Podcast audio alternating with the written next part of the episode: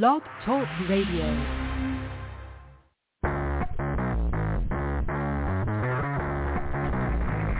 Hello and welcome to Action Radio. This is Greg Penglis coming to you from the historic district of downtown Milton on the banks of the beautiful Blackwater River. And now let's get into Action Radio.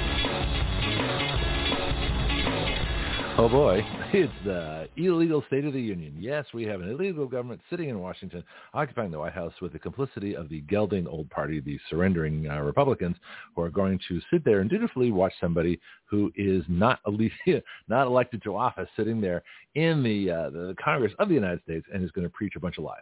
So we have a lying administration, a lying coup that lied to get to power, that has lied to the American people, that calls anybody who challenges the illegal election a liar, and the lies just compound on top of each other. We got lies on top of lies on top of lies, and I have to watch this thing tonight.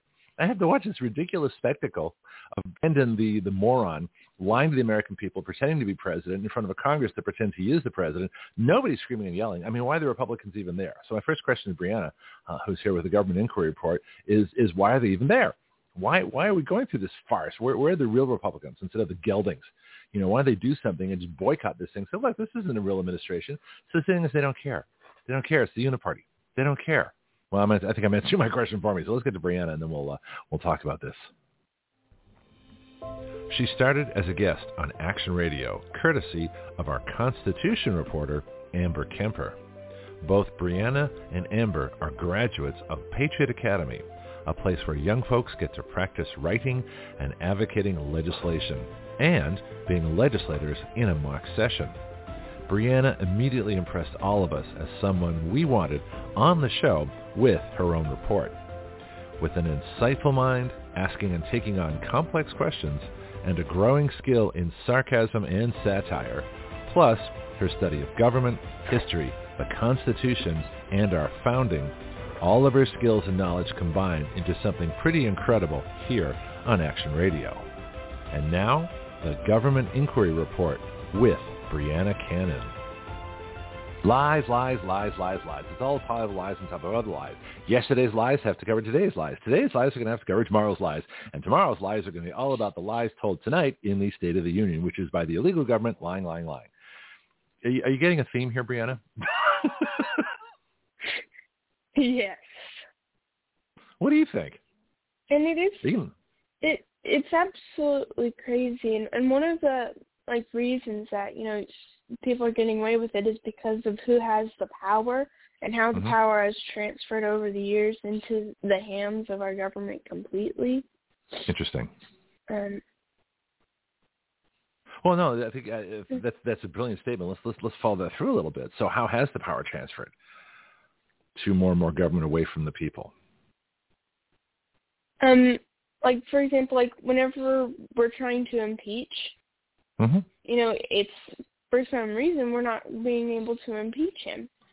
But you know, everybody was all for you know impeaching Trump, and everybody was getting right on it multiple times. Even the Republicans. uh, But it's it's amazing the, the geldings. I call them the gelding old party. For those that don't know what a gelding is, look it up. Um, but it's it's amazing to me that the, the final impeachment of Trump was by a voice vote.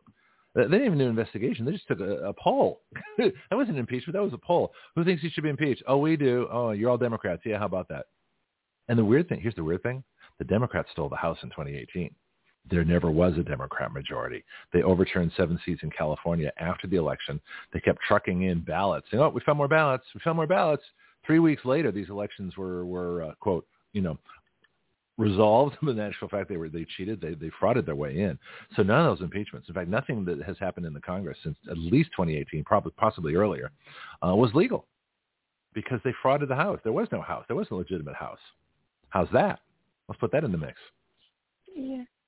One of Hmm. the signs of like a, a dictatorship or a growing dictatorship is um, fraudulent or rigged elections.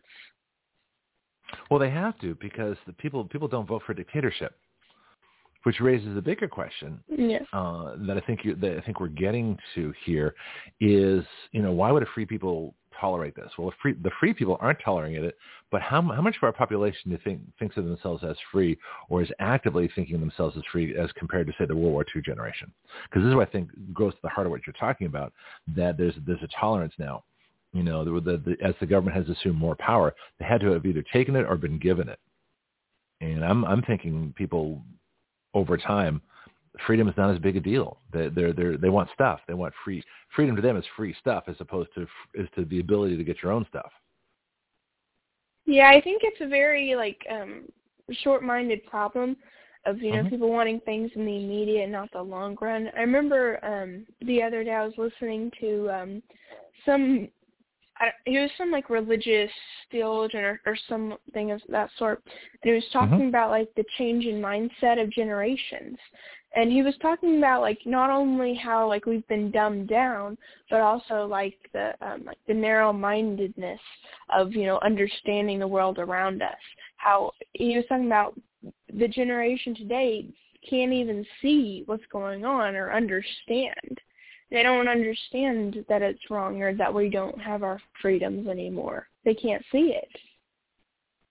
That's fascinating. I think that's uh, one of the I, things I, like people yeah you're right on you said about realizing that we're free because you know everybody still thinks you know America's a free country but we're not the same free America that we used to be we're not so much of a free country any, anymore and it's it's slowly or now at this point quickly you know becoming less and less free yeah, it's interesting. If you take away history and the knowledge of history, uh, I remember, like I say, I've, I've talked about this for a while. When you know, I realized this country had a huge government when I first got here. So I got here when I was 12 years old and by way of Canada to Australia. And the first thing I noticed was how big the federal government was and how, how they were everywhere. And I learned about the Holocaust when I was 10 years old. And so there's this uh, World War II special out of Britain uh, called The World at War. And they had about 24 different episodes covering the whole war. It's narrated by Laurence Olivier. And so one of one of England's greatest actors. But they had people because it was made in the 60s. They had people who were still there alive, you know, during World War II. They're only you know 20 years older, 20, 25, 30 years older, maybe depending. Um, but it was it was fascinating to, to watch this, and I, you know, I'm thinking to myself. And of course, the big thing was the Germans all said, "Well, we didn't know." You know, it's like, well, how could you not know? Well, it's easy when you see how governments keep things secret. But the other thing is, once you did know, what did you do? Well, we couldn't. The Nazis were in charge.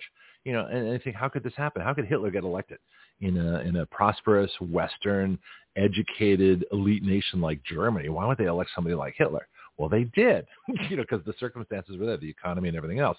But the problem is that people don't think of that. When they when you hear Hitler, the reference today, people think of Trump. So, well, he's a Nazi, he's a fascist. He, you know, and, and somehow it's been twisted that freedom is like Orwell. Remember when? Remember the three things that Orwell said: freedom is slavery, ignorance is strength, war is peace. Do you remember those? Have you heard those quotes you studied Orwell at all? Yeah, I've heard them before. Yeah. Okay. Well, I think they apply because if freedom is slavery, then slavery is freedom. And so if you indoctrinate, you know, younger folks over time that, you know, that, that you know, to be controlled is good, you know. Um, well, let me, I, have you ever heard the comments that people, when they talk about hate speech, and, and people go around uh, and do polls, especially on college campuses, and they'll say, well, do you think hate speech is, is, is uh, you know, covered in the First Amendment, or should we just block hate speech? I'm like, yes, we should when you ask, you know, folks, uh, different generation, what are you talking about? You know, you ask, you know, me, you know, you know, our 60s crowd. I say, you crazy? Uh, that's just the government imposed speech. They're, they're just blocking things they don't want. Or misinformation is truth. That'd be, an, uh, so let, let's add to Orwell, misinformation is truth. Um, you know, today's conspiracy theory is tomorrow's truth. And if conspiracy theories weren't true, they wouldn't attract so much attention. I thought of that one a few minutes ago before the show. So there's a, people are just, go ahead. A, there was a, a Charlie Kirk little clip that I saw, and it was about that exact same thing. And he was asking hmm. this one girl. It was like a very short one. He was asking mm-hmm. this one girl um, because he was talking about California. You know, if she believes that people should go to jail for hate speech or for misgendering people, and the girl was saying yes, they should, and was agreeing that people should go to jail for hate speech or misgendering people. I mean, it's, I mean, I don't understand how a person can even get to the point of thinking that, but that's where you know everybody's at for people to think that. Do you, do you sometimes feel like you're in a different world, like like you're in the wrong century? Yes. I was because I, I have I have for a lot of my life. I'm in the wrong century. I'm thinking like a 1700s, you know, free dude, founding father, you know, sitting in a in a land of of swamp people that want uh, want the government to, you know, babysit them, you know, change their diapers uh, as adults and uh, take care of them. Like, what's going on around here? Um, that is fascinating. Uh, how do you misgender someone? Let's talk about that. I mean, I, I know what it is, but I mean, just what, what do you mean misgender? If you call somebody by a different gender, does that change their, their biology? Does it change their chromosomes? I'm sorry, this is just a fascinating concept to me. You misgendered yeah. me. What? I'm really a man or a woman, depending on my mood. What? Are you insane? That's actually a thing, right? Yeah. Misgendering. Do you, do you hear? Do, do friends talk about that kind of stuff? Um, not really. Okay. Like I don't have any like weirdo friends. Like do you have any liberal friends? Oh, you've got to have some. No. Um. That's... Yeah, but um, not really you don't anymore. Talk politics? oh, that's see, oh, now that's interesting in itself. Now, why do you think that is? Um. Oh, first for like a few, um, like as soon as they figured out that I was conservative, they didn't want to be. But then for the others, we just kind of like, um, kind of like other friendships, you know, you just kind of like uh, drift, stop talking, like have different lives and directions. So it wasn't really like a a political thing in some instances. So that's very interesting because I don't remember talking. Well, I mean, I talk politics uh, as a kid. I've always I've been interested in politics since probably, like I said, I was about ten. Um, but I don't remember ever losing friends over it. I think that's relatively new. I think that the uh, the importance of who you identify with politically it's not just gender identification. It's, I mean, you know, it's uh, mischaracterized politically. So in other words, if you label somebody a conservative or a liberal, we never thought about it and we didn't think in terms of that. I mean, there was politics and there was government and there was policy and things like that. But, you know, when I was younger, we were worried about, you know, band and sports and, you know, fun stuff. And the people we, that I associate with my friends were usually people with common interests. Either we were on the same sports team because in Australia they made you play sports. It wasn't an option. Um, but uh, but you know in the United States it, it would be like because I did mostly music and art stuff here, uh, theater and that kind of thing. And so but so my friends and I'm sure there were and I know there were extremely liberal people and I was I wasn't really conservative yet because I was in New England. It wasn't really allowed if you know what I mean. Um, but as I got older, especially in college, you know, and I noticed that the change had already split. And this is the 80s, late 70s, early 80s when I went to college and and so I could see the beginnings of what's going on now. But now, I mean, your your political affiliation is really your identity almost, as we split the country into into the different groups. What do you think? Well, I mean, identity politics is like one of the key factors of communism. Okay. Sounds like you've been working Everybody's on a project. put into a category based on their identity. Okay. Did you work on something recently because you got elections? Fraudulent elections have to be are part of a dictatorship because they can't let the people vote. And oh, so so mm-hmm. so why do you think? Hmm. Let's see. So so why do you think that? So in other words, the, the Democrat Party today or the Uniparty uh, must think of themselves as communists because they refuse to allow a regular election. In fact, they, they must think that their candidates and their policies are so bad that they can't run them in a regular fair election. Would that be fair to say? Yes. So what does that I say about back the, like that? Uh, Go ahead. Um, the conversation of like Orwell and like identity politics. It kind of mm-hmm. led. Um, have you seen those things where they're pushing like in schools and stuff about and like there's this one um thing that really blew up. It was some kind of like um, chat little bot thing or something. I'm not sure. It was like responding to things, and it, it was somebody was asking about like um each different race on it. Like, what are five things that this race could do better, or something like this, or what's something that this race could do better? And they're doing like Asian, Black, White, and um Hispanics. And for the Black Hispanics and Asians and stuff, they were saying, "Oh, there's nothing, you know, that you uh, nobody should ever be judged on their, you know, race or skin color or anything and things like that. And then when the, they did it for the white person, they just they put an entire list of things that white people need to work on. And at the bottom, like somebody like had captioned it, and they were saying, um, all races are equal, but some races are more equal than others. Yeah, you know what that's referring to. Yeah. Do you know what that's yeah, from? Animal Farm. Yeah. Yeah, exactly. Yeah, Animal Farm. talking- well, Animal Farm is is Human Society. Uh, another uh, famous uh, book, Lord of the Flies. We studied that in school too, about a British. Uh, I think it's a, a ship that gets uh, shipwrecked, and it's from a boys' school, and so all the adults are dead, and it's nothing but uh, young boys, and they try to form a society. It's horrible. It's like the most primitive, barbaric, you know, no rules. This is what happens when there's no rules. Um, but this is interesting, and so now, so now we've got an animal farm mentality. We've got, you know, politics in Washington where they don't, they, they they're so fearful of the American people that they refuse to let an actual election happen. So now, so they're taking that away. So, so the freedoms have, have kept disappearing. The taxes are higher. The economy sucks, and we're in an interesting place. Um, given that, what can they possibly tell us in the State of the Union that isn't a lie? Yeah. I'm honestly not sure why they do it. Um, because anybody who like is going to be watching it in general is people who most likely already uh, have seen all the corruption and know it all, you know, because Mm-hmm. anybody who still believes everything's on the up and up is probably not going to be watching the State of the Union. Um, so I, I could say it's just for show, but I don't really know who exactly they're going to be showing it to. Um, I really don't know. Hmm.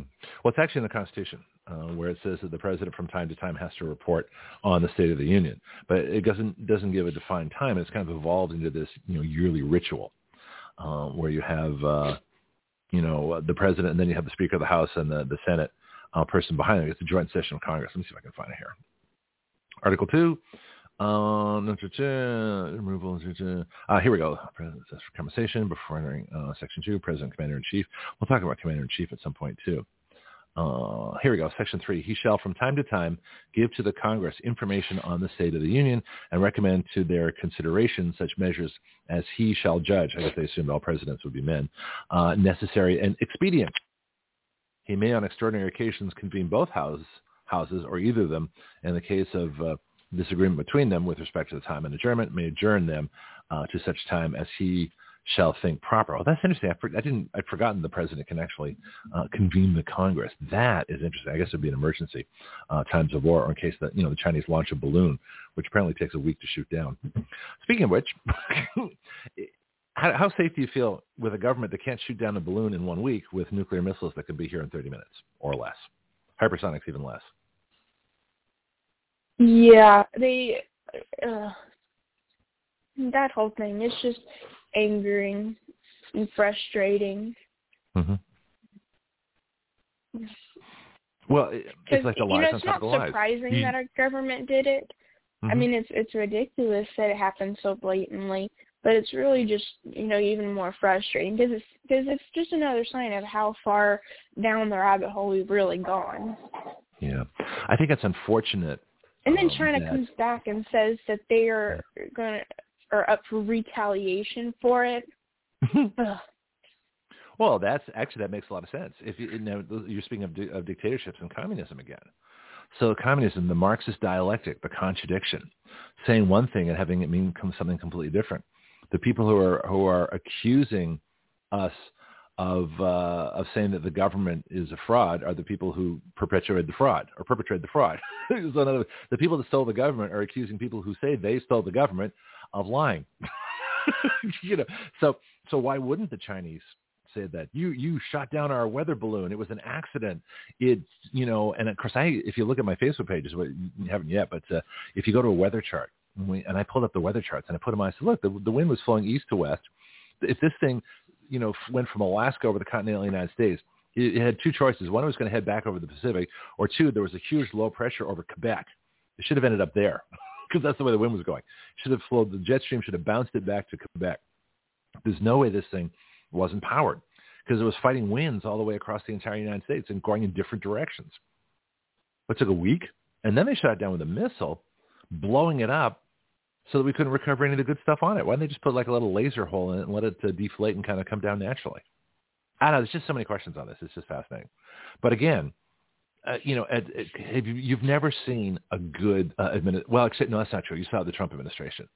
So let's just compare how you felt under Trump in terms of believability, security, uh, and under Brandon, which has only been for a couple of years. So you would have remembered Trump pretty well. What do you think? Um, for me, I didn't worry, and a lot of that is like how much I really looked into it. You know, during Mhm. the Trump administration, you know, like you knew some things, you paid a little bit of attention, but I didn't really like go into it or a lot of things that happened because you know I felt like we were going in in a good direction. You know, we, we were building up America and making it good and strong and safe and stuff.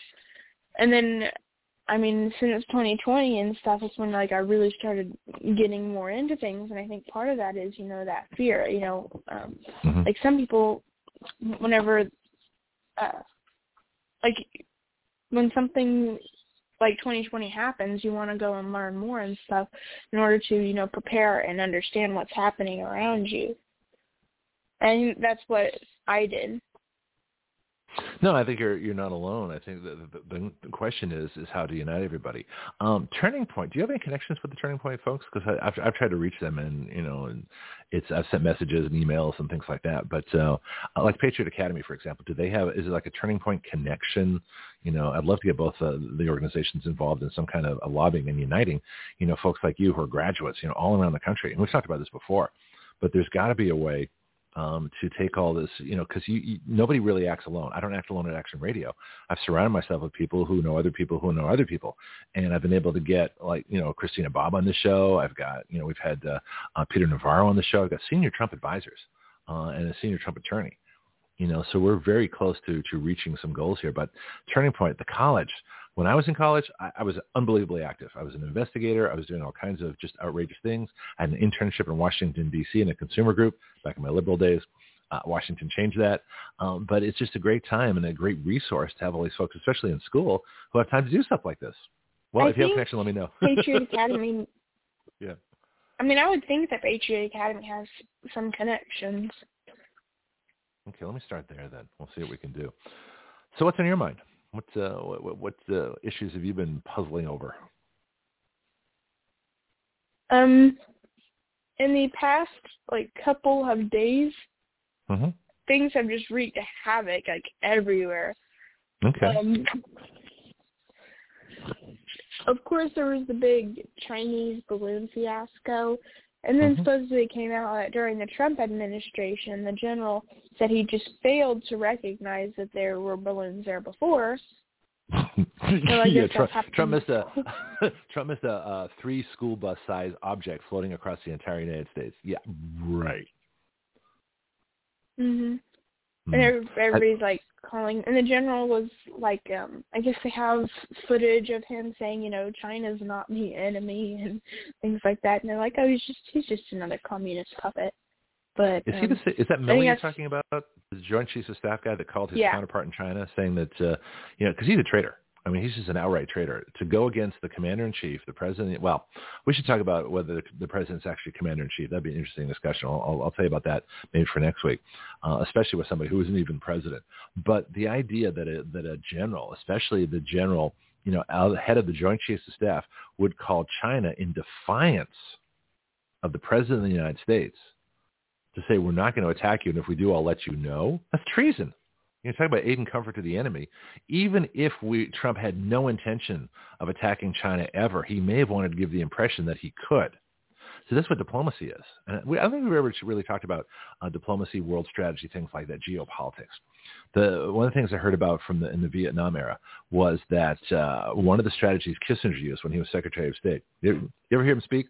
He talks a little like this, the master of the world, Henry Kissinger. All right, so he's got this really deep voice, right? So he went to Vietnam. He said, "Look, you know, Nixon's crazy. He might nuke you guys." You know, and of course, there's Watergate, everything else was going on. Nixon was was quite unstable at that time, um, but he Kissinger used that against North Korea. Said, "You better come to the bargaining table. I, I, I can't control this guy. I don't know what's going to happen." So, and that actually worked. You know, North Korea's like, "Yeah, well, we don't want to get nukes, but we, we certainly don't want to, you know, keep. I mean, Vietnam, excuse me. Um, so, so even if Milley, you know, knew that we weren't going to attack China, he still shouldn't have said anything, simply because Trump might have wanted, you know, more wars are stopped by bluff. What it was? You ever read Sun Tzu, The Art of War?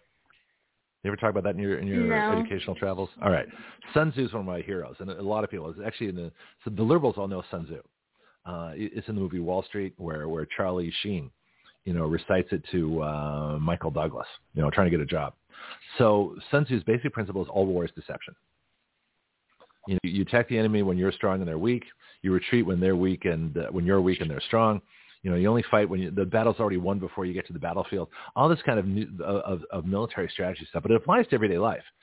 You know, the Japanese business is war. Uh, there's another thing on that too. So I think you'd find it fascinating. Look up look up some Sun Tzu. I think I have some quotes, and we can go over uh, here in a little bit. But if all war is deception, what is politics? Even more deception. Yeah, yeah. I mean, I just I was just waiting. For, I didn't know how to complete the sentence. But I'm just thinking, yeah. So if and that, now let's follow this through. If all politics is, is deception, then what? We're doomed. no, we're not. That's why I created Action Radio. I'm an eternal. so you got to understand. I'm an eternal optimist. I, I believe we can get out of this, but it's going to take a lot of folks. It's going to take some people, you know, much younger than me, you know, like I don't know you, to kind of carry on and and build something. So we'll, I'll start it. I'll do as much as I can, um, but uh, then we have to go from there. Oh, here we go. Sun Tzu quotes. Right. Appear weak when you're strong, and strong when you are weak. Uh, the supreme art of war is to subdue the enemy without fighting. Oh, there's something interesting. So if you were to subdue the American population, thinking as a Chinese warlord from what 2,000 years ago, how would you do it?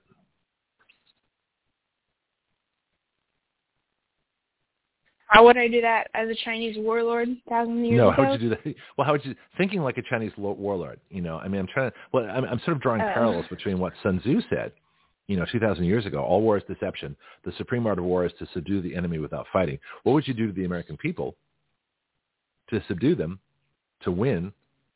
What I believe they, they I think they think they're at war with us. What do you think? Do you mean like the federal government is at war with us? Uh huh. Not in a shooting war yet. But oh. uh, do they think that the? I mean, yeah, it only, is. It is the government versus the people because the government okay. is supposed to be for the people, but they're doing everything that's against the people's interest. They're trying to arm against the people, and you know, take more money, take away their rights. So it is against the government and the people. And they're just trying to make it to where there's no way we can actually fight against them. See, that's what I'm wondering. I, I see, you know, so-called gun control, which is not gun control; it's confiscation and banning.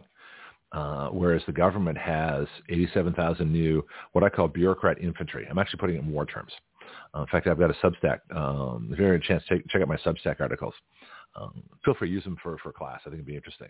But the whole idea of, of the federal government, in fact, I'm going to write an article. I've been meaning to write it for a while called The Nation of Government. So the, the government in D.C. thinks of themselves as a country, and we're like the colonies.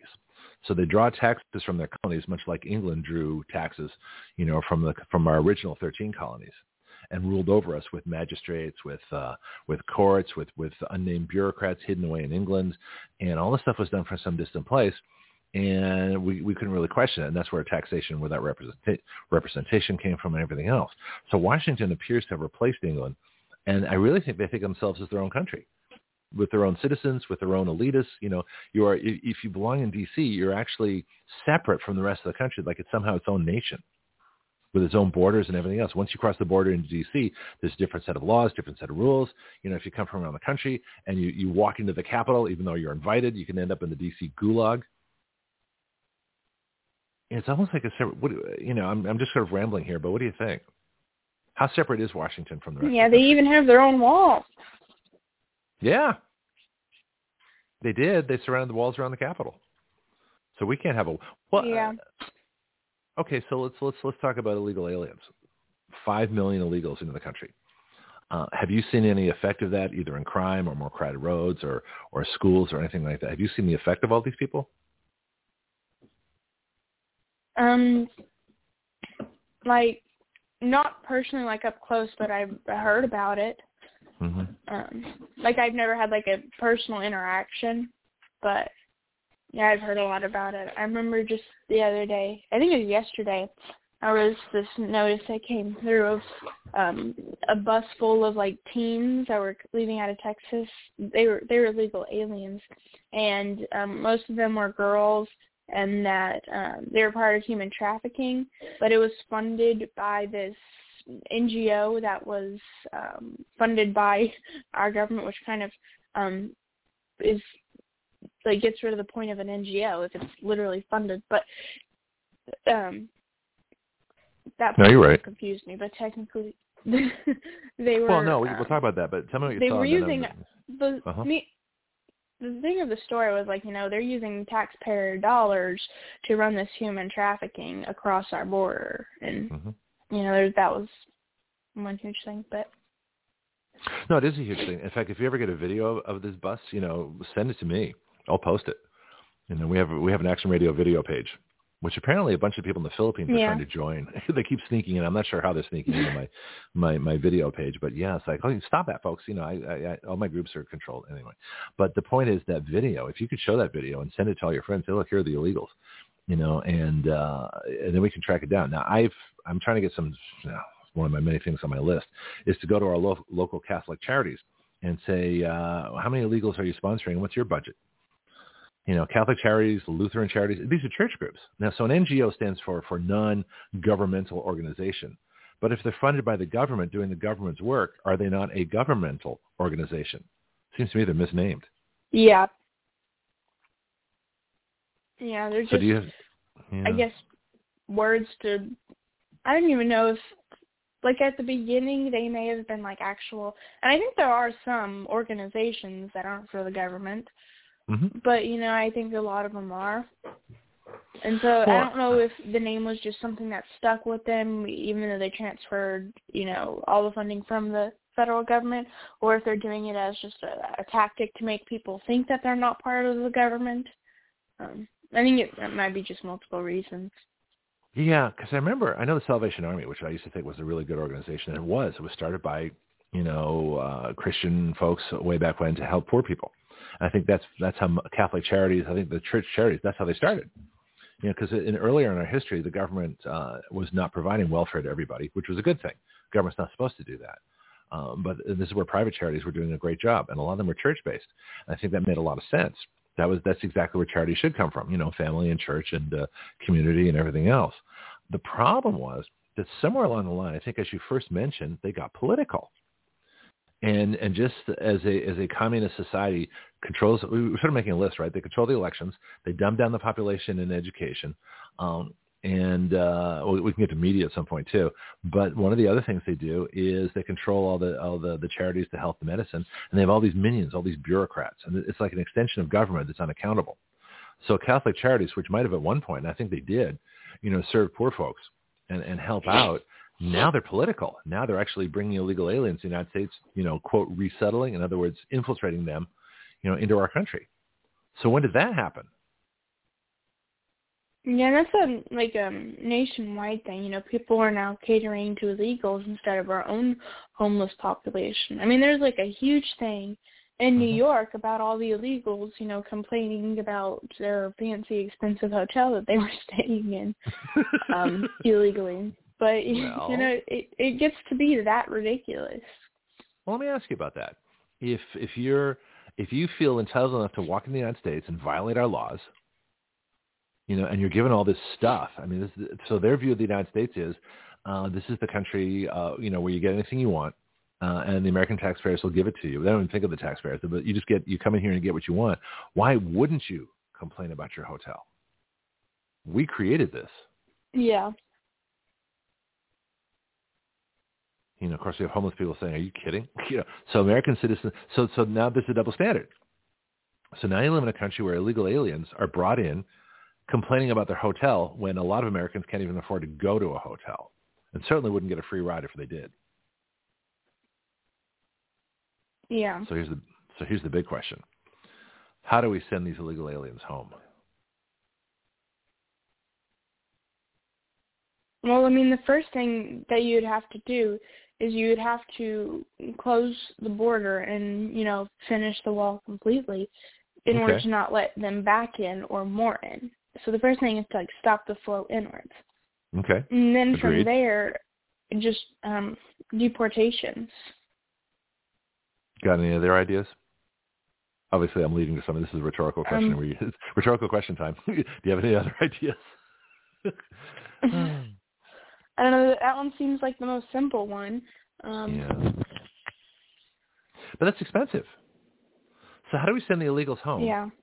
without costing taxpayers money? Because I already spent enough money on them being here in the first place. Let's, let's see if your creative mind can come up with something. I know it's kind of on the spot now, but I, obviously I have an answer that I thought of, and I want to run that by you. There's I want some to see. violent ideas, but I don't think those are very plausible. Okay, so let's classify these as we're not going to do this, but what are you thinking? Drive them out by citizen force. Okay, what would that look like?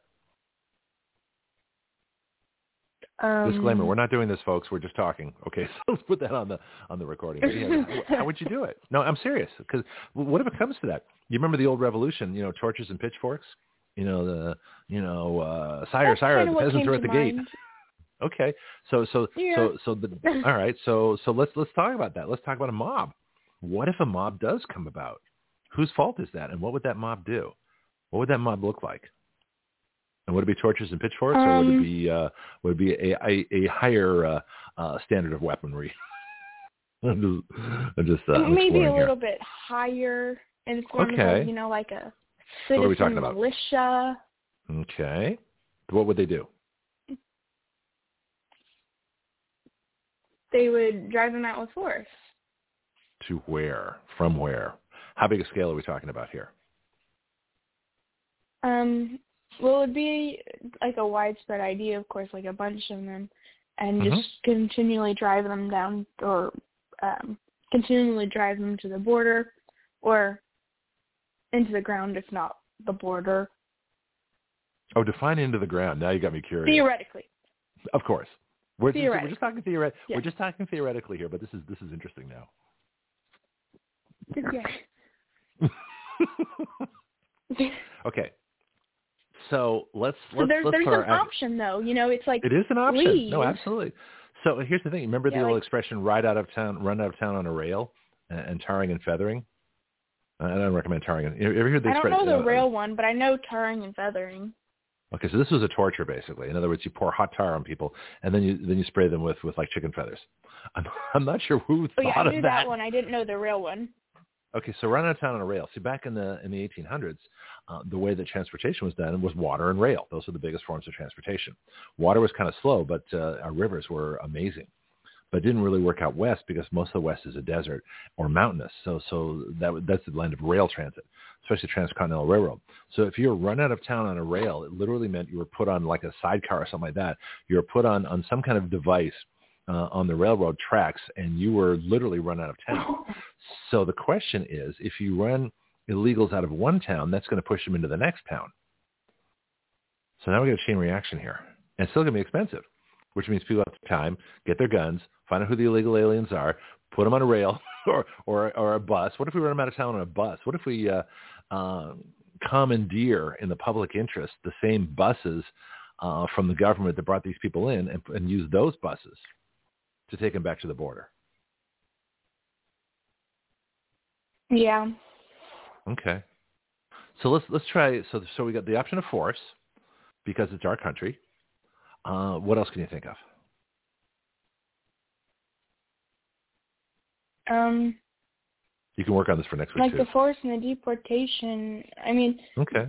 the ideas of having like a, a stronghold and a demand on it seem like the best scenario and the the quickest and the easiest one. Hmm. What if all driver's license had citizenship printed on them? Don't you have to be a citizen to get one? Not in California. Not where I was. You do in Florida. Uh, do you Oklahoma? Do you have to be a citizen to get a driver's license? I mean, I I just figured it was just like that in general. I Hmm. No, it's not. No, that's, that's what the whole motor voter rule was all about. So California um, has as many illegal aliens voting, uh, millions. I mean, literally millions of illegal aliens driving and voting in California. They don't care. They're a sanctuary. It's it's an illegal state. you know, violating every law you can think of, protecting criminals. They're actually harboring fugitives. Uh, that makes them accessories uh, to the crime. So you could arrest every legislator in California that hasn't worked against illegal aliens, and I think you'd be okay. There's another rule too uh, for government. It's uh, Title 18, Section 241, conspiracy against rights. When two people or more people conspire to oppress the rights of Americans with the exercise or enjoyment of our rights, that's a felony. you can go to jail for that. And so there is a punishment for violating constitutional rights.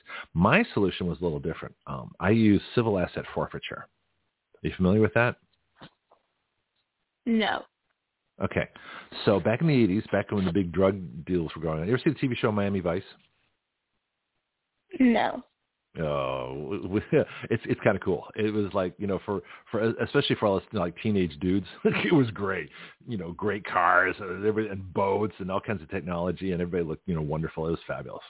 I have to get my Miami Vice jacket. Anyways, this is big in the 80s because there was a huge drug problem in Florida. Cocaine was coming in from South, Central uh, Central and South America, mostly Colombia and people were making huge fortunes. And so they had these special vice squads that would go after them and try and get rid of the drug. But what they had at that time was something called civil asset forfeiture. So they would confiscate anything involved in a crime. So you could take the boat, the airplane, uh, the house. You could take all the stuff. And unfortunately, it was used badly. It got corrupted when officials, law enforcement, were basically taking things from people and saying you had to prove you didn't commit a crime to get your stuff back. And of course, they were selling it, keeping the guns, keeping everything else. That was illegal. That was unconstitutional. But they did it anyway. Eventually, that was stopped, and you had uh, a situation where, where you have to get a conviction before you can confiscate property, which is the way it should be. I, I don't have a problem with confiscating, you know, the goods of criminals, but you got to get a conviction because you don't want to confiscate from the, the honest people. That's the whole point of law is to protect the honest people. We're not trying to, yes, we're trying to prosecute the criminals, but really our rights are set up to protect the honest people. However, no one's thought to apply civil asset forfeiture to illegal aliens. Now, the fact that illegal aliens are in the country illegally is a conviction as far as I'm concerned. So why don't we just take all their stuff? And we could use that to fund ICE and fund other things. And just, you know, I think it would cause the most, the greatest self-deportation in world history. If we started taking everything, houses, bank accounts, cars, you know, everything, investments, businesses, anything that belongs to an illegal alien in this country, you seize it under civil asset forfeiture. Well, how long do you think these folks are going to stick around here? If all this stuff's being forfeited and, and given back in rebates to American taxpayers? Yeah, not very long. Long yeah. you think, not very long. Yeah. And see, that's see, it's the money, and it wouldn't cost any money. It'd be self-funding by the. You know, we could take the assets taken, you know, cash those in. Uh, it wouldn't take you know manpower. We could do it by computer. IRS has what's called the ITIN number, individual tax identification number. So we could literally go through uh, and do like an illegal alien census, you know, based on the ITIN number, investigate people. If they're found to be illegal, just start confiscating all their stuff or give them like a, a 30-day warning. So your stuff's, going, your stuff's going, everything. Or you could do a nationwide warning to the whole country. Of course, then the left will go apoplectic and say, hey, we don't care. It's going to happen. You know, millions of people would leave this country. Mm-hmm. So here's the question. Do we have a I right to a nation? Something that go ahead. Yeah, go ahead. Oh, no, go you first. Then I'll, then I'll ask my big question. No, go ahead. No, that's my big question. Mine's like a little, like mine's like kind of like the same idea, but a different topic. So I oh, ask your go for it. No, go ahead. Tell me. Uh, okay. So um, there's this one thing about like California was doing that's like an impact like all the other states, and it was by mm-hmm. a, a, a campaign manager. I'll have to find what his name was, but it was talking about like how um, California is going to be like a, a sanctuary state for minors to come um for like um sex change and, and hormone and all the different things for minors mm-hmm. and like uh, California's gonna be like the sanctuary state for them to come from like any state and they're and he was saying like um basically it's like an attack on all the other 49 states hmm. because it said because it takes the citizens from all the other states um going to California to allow this instead of even though all the other states, um, or even though some of the other states might not might not allow it or might not have it in their laws and stuff. You know who else like wouldn't allow it? State. What about the parents in these other states? Yeah. Are they bringing in yeah, teenagers was... without parental permission? Are they are yeah, they funding this? Was, are they opening? Yeah, the How does that work? point was like without yeah, the big point was like you don't need um parental parental permission or anything. So what kind of mentality is this? Um, that and where did this come from? Because this is this is all new. This whole idea of of uh, first of all, you can't change gender, and we know that you can't change your chromosomes. All you can do is surgically alter yourself in bad ways because nothing good comes out of this, or or chemically drug alter yourself in bad ways. So there's nothing good here, and it doesn't accomplish what you're trying to do. You cannot change your gender. You cannot change your sex. What you're born with is who you are. You can change your body, but you can't trans. You can't transition to something else. You are who you were born to be. Yeah. So where, why is this so important? one of the- why? I, I'm can you know go ahead. one of like the biggest things that I've heard like within the whole idea of it is it turns into a lifelong medical case where you're basically owned by the um, medical industry, which is owned by the federal government. So basically, you're on a controlled leash for the rest of your life if you go through with hormone changes or surgeries and stuff that have to do with sex change. And then on the other hand, it's also um, like a separating of the parent and the child, and that's like always been kind of like a communist tactic, and, and we've seen that for Mhm. years Absolutely. you know, Yep. um, since they first started separating children from their families. Um, you know, it's a way for the government to control the next generations to fit their boot. And, you know, it's kind of what we see now. And it goes back to like the same Orwellian idea of, you know, when the animal, like in Animal Farm, the animals, you know, they truly thought everything was great and good and stuff, even though life was obviously worse for them. They all thought, oh yeah, it's it's great. You know, it's better than it was, but they don't even remember how it was. They don't know how it was because they've been, you know, so indoctrinated. And that's how it is today. People, are, you know, it's gotten so much worse, and people are saying, oh no, it's better. You know, it's better than it was, but they don't even know what it was because they've been so brainwashed over it. No, it's absolutely true. Uh, But this is new. There's a lot of things that have happened fairly recently. This idea of changing genders, and it seems to be, uh, it, it, it seems to be an obsession. It's like abortion. It's like an obsession of the left. I wonder why are you doing that? I wonder if they would, uh, you know, favor, uh, you know, abortions like where the baby lived, where it was. A, we actually have a bill on this that requires that if you're going to do this, this is before Roe v. Wade was fortunately corrected. It wasn't overturned. It was corrected. Um, but the whole idea that the left is is obsessed you know, would they even allow abortions if the baby's, you know, if it was mandated that uh, the baby lived? You know, I mean, wh- what is this? This uh, they're destroying their humanity, and the process they're trying to destroy everybody else's humanity, and yet that's important. And, and I don't understand why folks, uh, especially younger folks, don't see, you know, where there's like a humanity loss. You know, if it can be done to them, it can be done to you. Why? Why would people think Yeah, and I think this is somehow okay I think to do all? main- That? Go ahead. I think the main thing of like a humanity loss Mhm. is, you know, this is just these are just like a theory, you know, um, of like it could be a mix of you know the education system of how we're learning and what we're learning, and how Mhm. we're actually culturally living our lives. And Right. technology, I think, is one of the biggest factors is how technology kind of rules our lives. Because like whenever because people have like asked people like who are who are pro abortion and stuff and there's either two sides. Either one, they don't actually believe it's a human being or 2 Mhm. they're proud of and they say proudly that, you know, they're happy to kill babies and that they don't care. And Those then ones they I don't push to be able to kill babies after they're born. Yeah. And so Yeah. I think it is a, a lack of humanity and knowledge and a complete change of culture. Yeah, it's one thing for a teenage girl in a, in a horrible home, in a horrible situation, in a you know uh, violent family, you know, who gets pregnant, who you know wants help and needs help. Uh, I'm not saying abortion is the answer. I don't think it is, but I'm just saying I understand uh, that person. I don't understand, you know, the mature woman, you know, with a career and money uh, who gets pregnant, um, unmarried, and, and willfully says, or even married, I mean, there's, there's married abortions out there too, and willfully says, I'm going to kill this baby because that's my right. I can do that.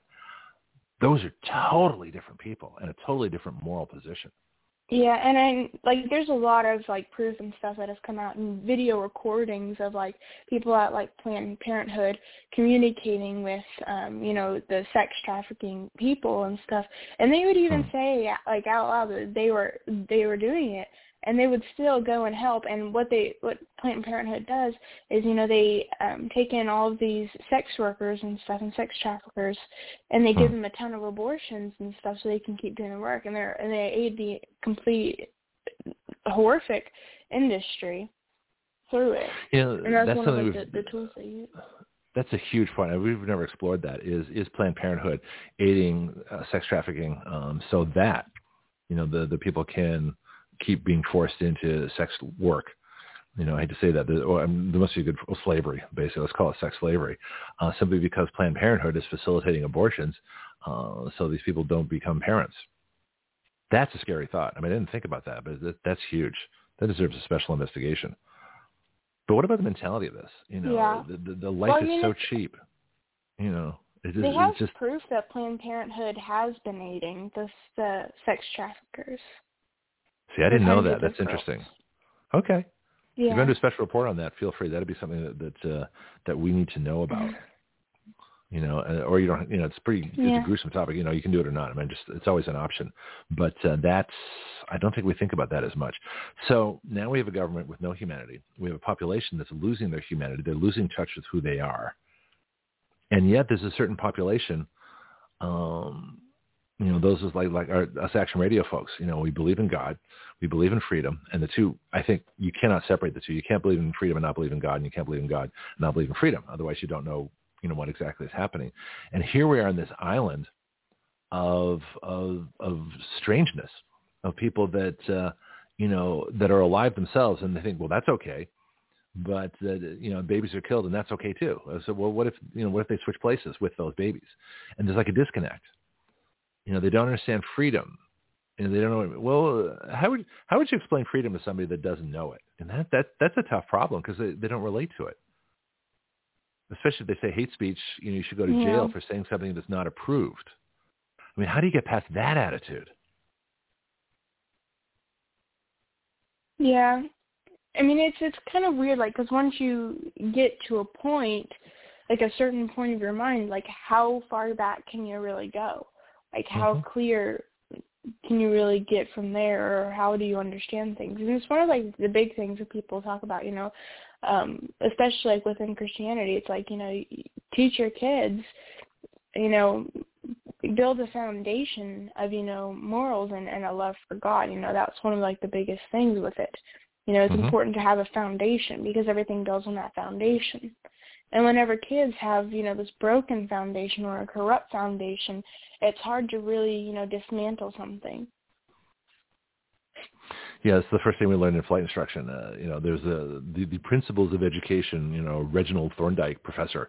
Uh, it's it's hard to unlearn something it is to learn it. You know, so if you have to unteach something uh, and then build upon a new foundation, this is what the military does. They'll, they'll take people and basically scrap everything they've learned and start over. It's like, okay, now you're gonna learn it our way. Uh, it's a, it's a process that's been going on for thousands of years, and you know the military knows how to do it. So how do we, you know, we almost have to do that with our country. We have to take the people that think freedom uh, is getting free stuff, that freedom is not having to work, that freedom is not having responsibility, which is very attractive. That's the problem. Is it's, it's very attractive to give other people's money to people so they don't have to work. This is great. I'm free. I don't have to work today. And yet they don't understand that that money came from somebody who did have to work. There's a disconnect. Yeah. Hmm. We cover a lot of ground. It's interesting talking. And overall, it, Uh, go ahead. um, I was, it was just, I was saying like overall, it's really just kind of like a, a sad idea of, Mhm. you know, that's happening to so many people. Yeah, and I think that the, the more organizations and groups that can reach out. Uh, so we need to get. I don't know how to do it. It'd be interesting to get you know more and more folks together. Um, you know, from the from the high schools to the colleges, the colleges especially, because that's where a lot of radical stuff is. So as you're looking at college, possibly, what, where can you go, in in in, in, a, in an atmosphere of freedom? And the obvious ones, Hillsdale and some of the other places like that. But what are the hopes for education when colleges have been so co-opted? You know, the Chinese have a bunch of stuff. Uh, the federal government requires stuff. They take they've taken over student loans. That's really, I mean, our whole education system is really geared towards uh, a slave mentality. Yeah. And the big thing with the um, leftists is, you know, the victim mentali- mentality, thinking that everybody owes them something that they deserve everything. So Why race? And it's one of those all, like things of pity driving yeah. the culture. So it's like, and or guilt. It's like you owe. Uh, you know, first of all, you have to make people feel bad.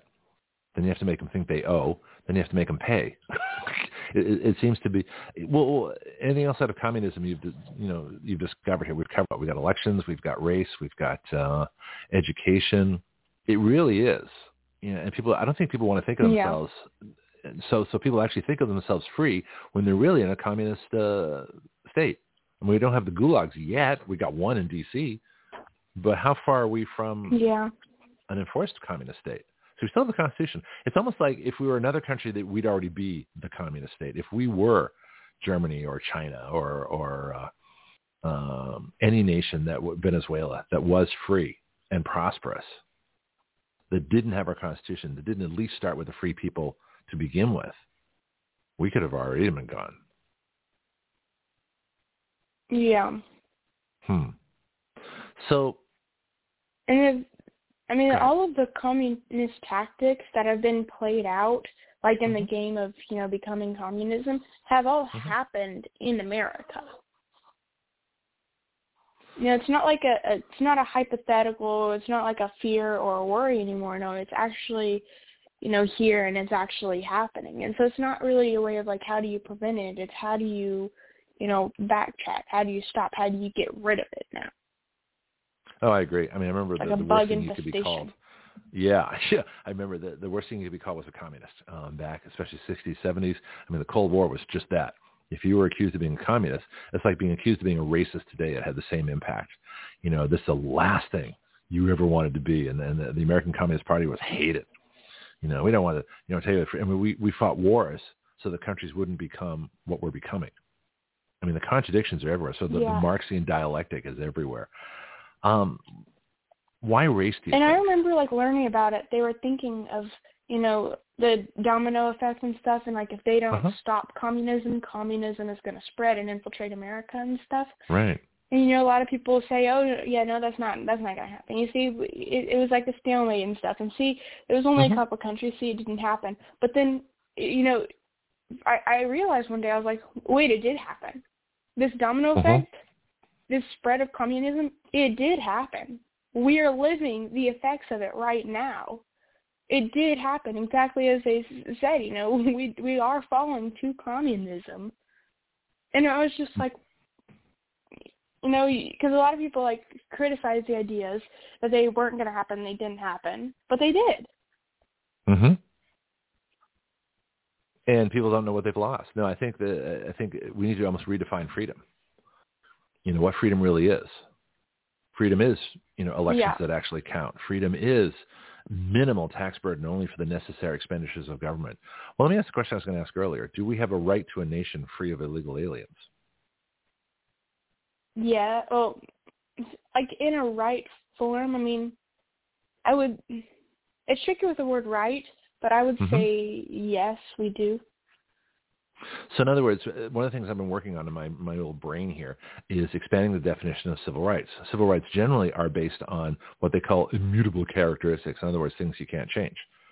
Race, sex, um, national origin, you know, skin color, well, that's race. Um, but these things that, that, that, uh, that you're basically born with. And what I'm saying, what I'm thinking, is that we really need to advance uh, civil rights to, to some other categories. Ideology, should be a civil right. You should have the right to think, you know, what you want. You can't be banned, critic- well, not criticized, but you can't be blocked from an education. You can't have your company destroyed. In other words, it's a violation of civil rights if somebody, you know, bombs Chick-fil-A because they're, they're Christian. That should be a civil rights violation, as well as crime of vandalism or destruction of property or criminal whatever. Uh, I think firearms ownership should be a civil right as well as a constitutional right, so that could be prosecuted by civil rights commissions uh, things like red flag laws, things like that. Um, so let's expand this further. Education. You know, is is do you have uh, you know is education a civil right where you can't be forced into a government school? If it is, then you couldn't. Then the, the tax money that goes to education would have to be shared for everything: private schools, public schools, tutors, independent schools, specialized classes. I don't know, little league, Boy Scouts, whatever. So can should and this is a question for next week. Uh, expanding the idea of civil rights to include these different things. Do do we have a right to? I think we do have a right to a nation free of illegal aliens. So that we, we can, in other words, can we live a completely free life as Americans? Can we maximize our potential as Americans if we have a country full of illegal aliens? No. Okay. I agree. Yeah, I mean, you know, and uh, feel free to disagree with me. Yeah, but but that's a that's a new thought. So I ask these questions because I, I pretty much know the answer. But the question is, the reason I ask the questions a lot of times is is to to get the question in your mind. And then, so then the question is, what do we do about it? I got Josie in line here. I'm going to play her theme. Uh, stick around if you want. We have uh, very soon, uh, hopefully, uh, Couy Griffin, uh, Cowboys for Trump, is going to join us as well. So if you have some extra time, stick around. If you don't, then I'll talk to you next week. And we have uh, um, we got you. Oh, what did I get? You say, yeah, we'll continue on with our, our, our merry course here. So uh, um, hang on if you want. I'll get Josie on here in just a second. She started off as a poor child in Nicaragua, living under communism. And now she is a prosperous small businesswoman with a great family, living the dream as an American citizen. Josie Cossey knows all about both worlds, communism and freedom. She knows where your dreams can come alive and where they can die very quickly. And so her report is as much from experience as knowledge, and her passion and crusade are very real. With connections all over Central and South America, Josie brings you the world south of the U.S. border, from personal experience, living, not just reporting what's happening. And now, the Latina Report with Josie Cossey. Buenos dias, chica. ¿Qué pasa? Hey, good morning. Dobre utra. To Dobre my utra. friends in Ukraine. And buenos dias to the Latino friends all over the uh, Spanish countries listening to us this morning. Yay. Good morning, Greg. Good morning. Yeah. Brianna's still here too We're if you want to talk to her for a minute. Yeah, I'm excited too. Mm, Hey, hey, Brianna. Good, good, uh, good show this morning. Hi, Josie. Hi. Yeah, there's a there's a lot going on with the illegals coming in in our country, and uh I truly believe when President Trump comes in, he's going to deport them all because he's trucking them with Space Force right now. A lot of people. So how's he going to do it? We asked this question earlier. I asked that Brianna, and, and we I don't know, some, but some very will. well, Brianna. You want if you have a couple minutes, Brianna, you want to relate some of the things we talked about? It was it was quite interesting. She has a force plan. Mhm. Yeah. Mhm. Well, a, a, just hypothetical situation, you know. Um, um, uh, there's like just de- closing the border and deport oh, closing the border in all situations, of course, because Yeah. you don't want any more flow in. But um, the different ideas were um, deportation, or you know using the same buses to take that or bring them in, take them back, and then um, Mhm. there's the idea of the citizen militias force. Um, Mhm. and then Greg's idea was um, to take away, you know, anything that they have or are given by Yeah, the civil United asset States, like any That's- property or Yep. yeah. Yeah, but, but Brianna wants to call it the militia, which I thought was interesting. Yeah. Yes, that's what it's called, militia. Us Mhm. citizens standing for our country, standing for our right because they're breaking every law. And this government has broken every law. And that's why they don't care if the illegals break any law and they're getting fancy hotel and they're complaining about it because they're going to put them in a shelter. So, you know, these people have the nerve to complain. So there's some Spanish videos going around from uh, people from Puerto Rico. It's like so funny. What's You- going on? I can. Tell me. They're they're uh, they're complaining about all the illegals in New York City. You know Uh huh. that they The want to be in folks are? fancy hotels. You said Puerto Rican Americans sorry, or what? what? You said Puerto yeah, Rico. Puerto Rican Americans. Mhm, Okay. mhm, that, uh, Interesting. Yes, yes. So we, we, we Trump is going to take care of all this. We just have to trust and believe that uh, when he comes, he's going to clean house completely, and uh, we can hardly wait. I can hardly wait to see the show start. So it's Coy well, I was hoping he'd. Uh, I was hoping he'd do something now because we've got the uh, the 22nd Amendment. I talked about that with Christina Bobb, and she's like, "Yeah, you know, her reading, and this is mm-hmm. one of mm-hmm. Trump's attorneys, her reading is the same thing, that as of January 21st, 2023, it's now less than mm-hmm. two years of Trump's uh, second term.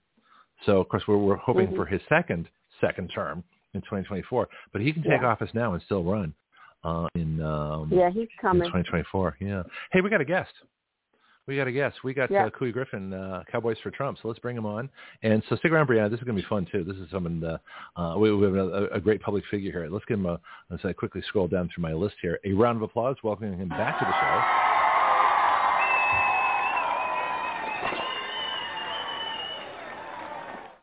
Couy Griffin. If I pronounce it wrong, tell me. Welcome back to Action Radio. Hey, you are I'm well. You're getting close. It's coy like the fish. Boy, there we go. Okay, like I'm sorry. Fish. Yes, sir.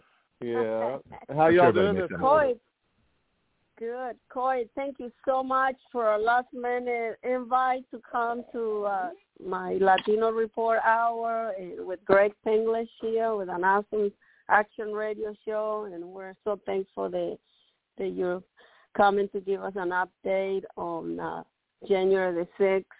And um, I haven't seen you, man. Where have you been? I know, Josie. I've been I, I've been up at the hole in the wall. That's where all the outlaws have to hang out at nowadays. is that a secret location, or can you tell us where that is? Or are you just like all no, over the country? I'm in. I'm, yeah, I know it. You might want to know where it's at because we all might be there before long. The way this government's going, but no, I'm mm-hmm. I'm calling in from New Mexico. I I reside here in New Mexico, where I was born and raised. Um, and uh, though I've lived outside and traveled a lot and met a lot of different people, um, but yeah, this is home. Now, New Mexico is a battleground state. You've got Trump electors, don't you? The Republican uh, oh, state legislature. Gosh. New Mexico's ground zero for this this war that we're in right now. Um, okay. Unfortunately, New Mexico's the, the bluest state in the union and suffers oh. the most from it. Um, okay. You know, we have New Mexico, the landscape is amazing. The climate is out of fantastic. The culture is extremely diverse and wonderful.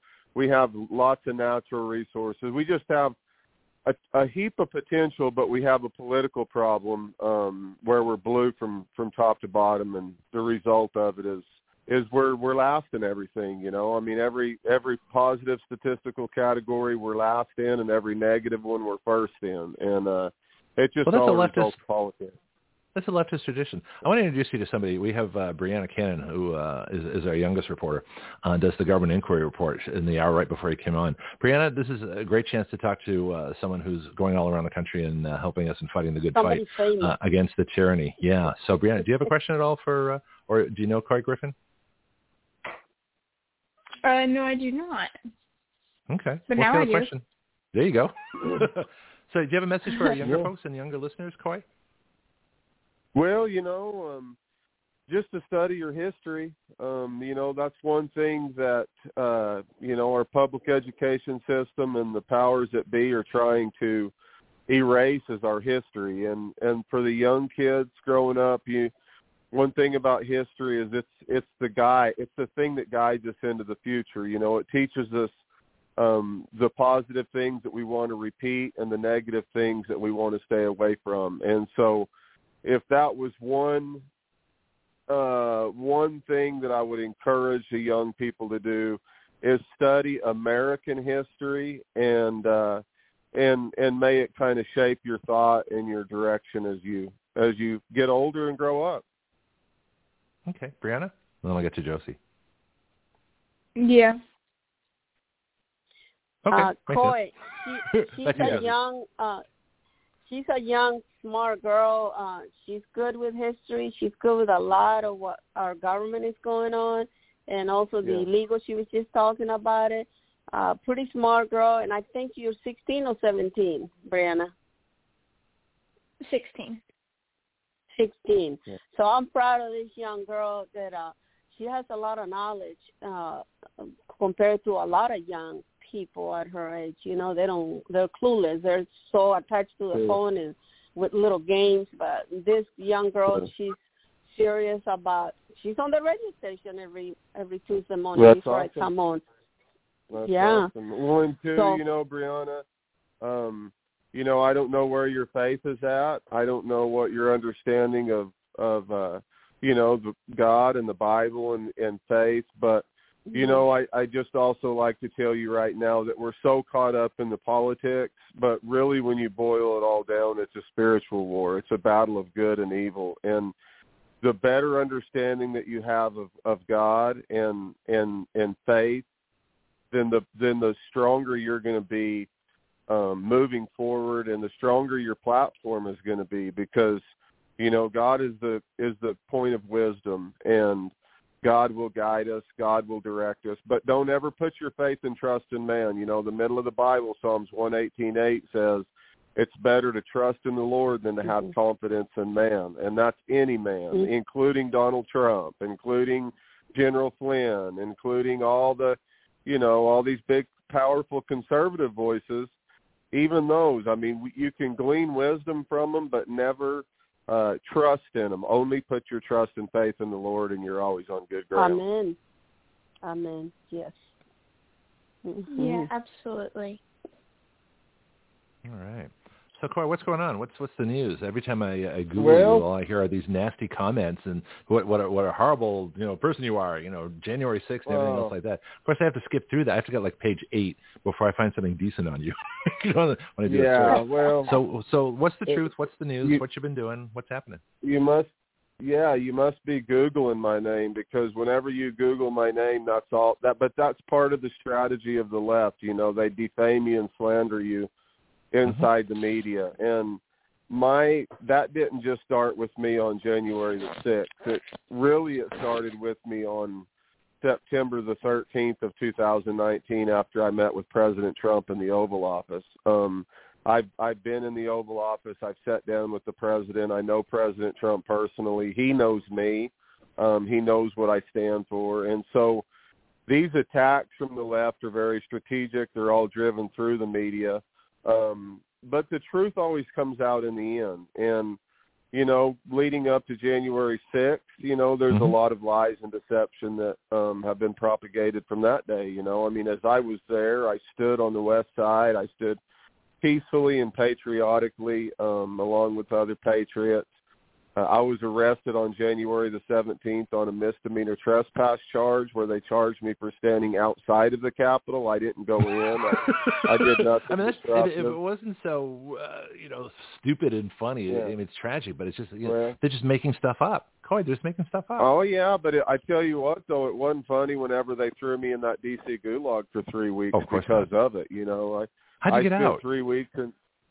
Well, because I didn't do anything other than misdemeanor trespass. You know, I mean, but um, Okay. but you know, the government. If the government would have had its way, or the prosecutors, I should say, I would Mhm. still be in that gulag right now. And and as I mentioned, I I walked into an area outside of the Capitol that was not marked. There was no signs that said no trespassing or restricted area.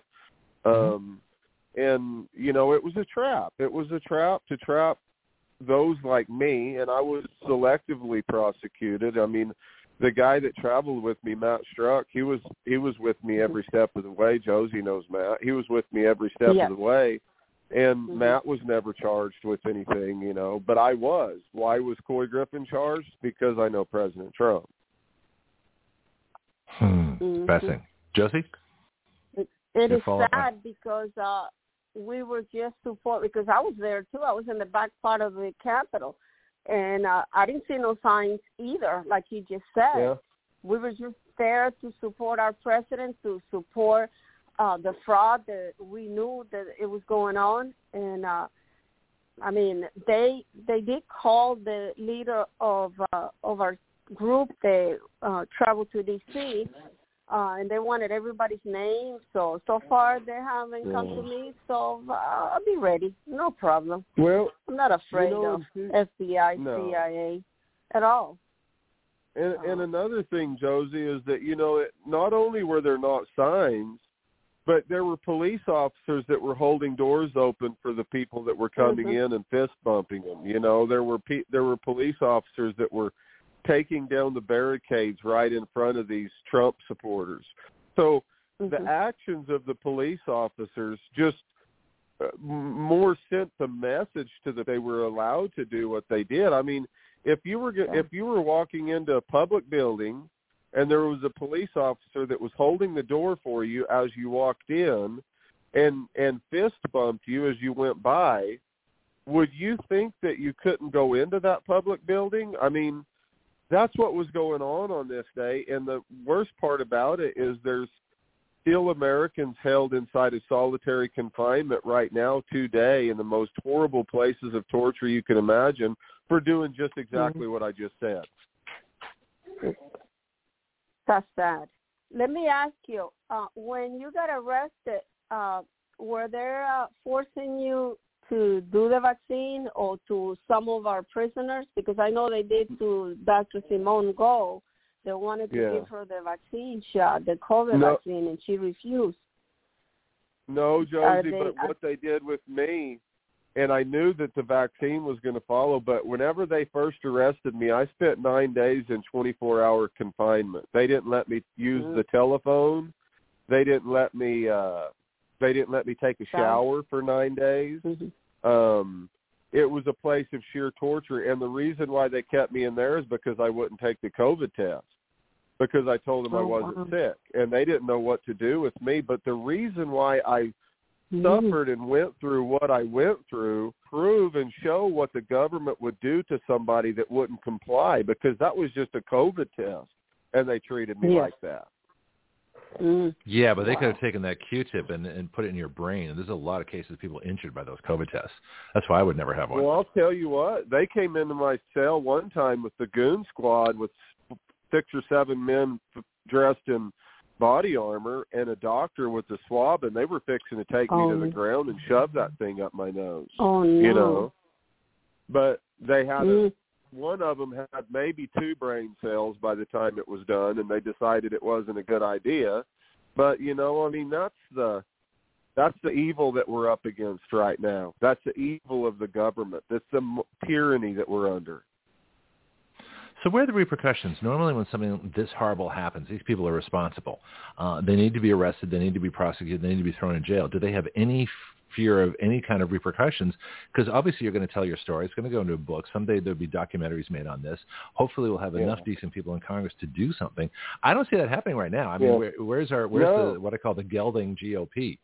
You know, the why, gelding old yeah, party. why be scared where are why they? be scared of a bu- why be scared of a bunch of cowards you know if yeah. if that's why they operate the way they do. If Matt Gaetz and Marjorie Taylor Greene and Lauren Boebert and Kevin McCarthy and all those that we are supposed to be on our side, if they Mhm. had the spine enough to get the the uh, the, the footage from that day Mhm. and and show it to the people, then this still would all go away. But I mean, not only that, look at the Epstein stuff. You know that, that we have a we have a majority in Congress right now, and we have a bunch of pedophiles that were connected to the Epstein circle, and Matt Gaetz doesn't even have the courage to mention Epstein's name from the gallery. You know, I mean, it, you take the the the shooting of Ashli Babbitt.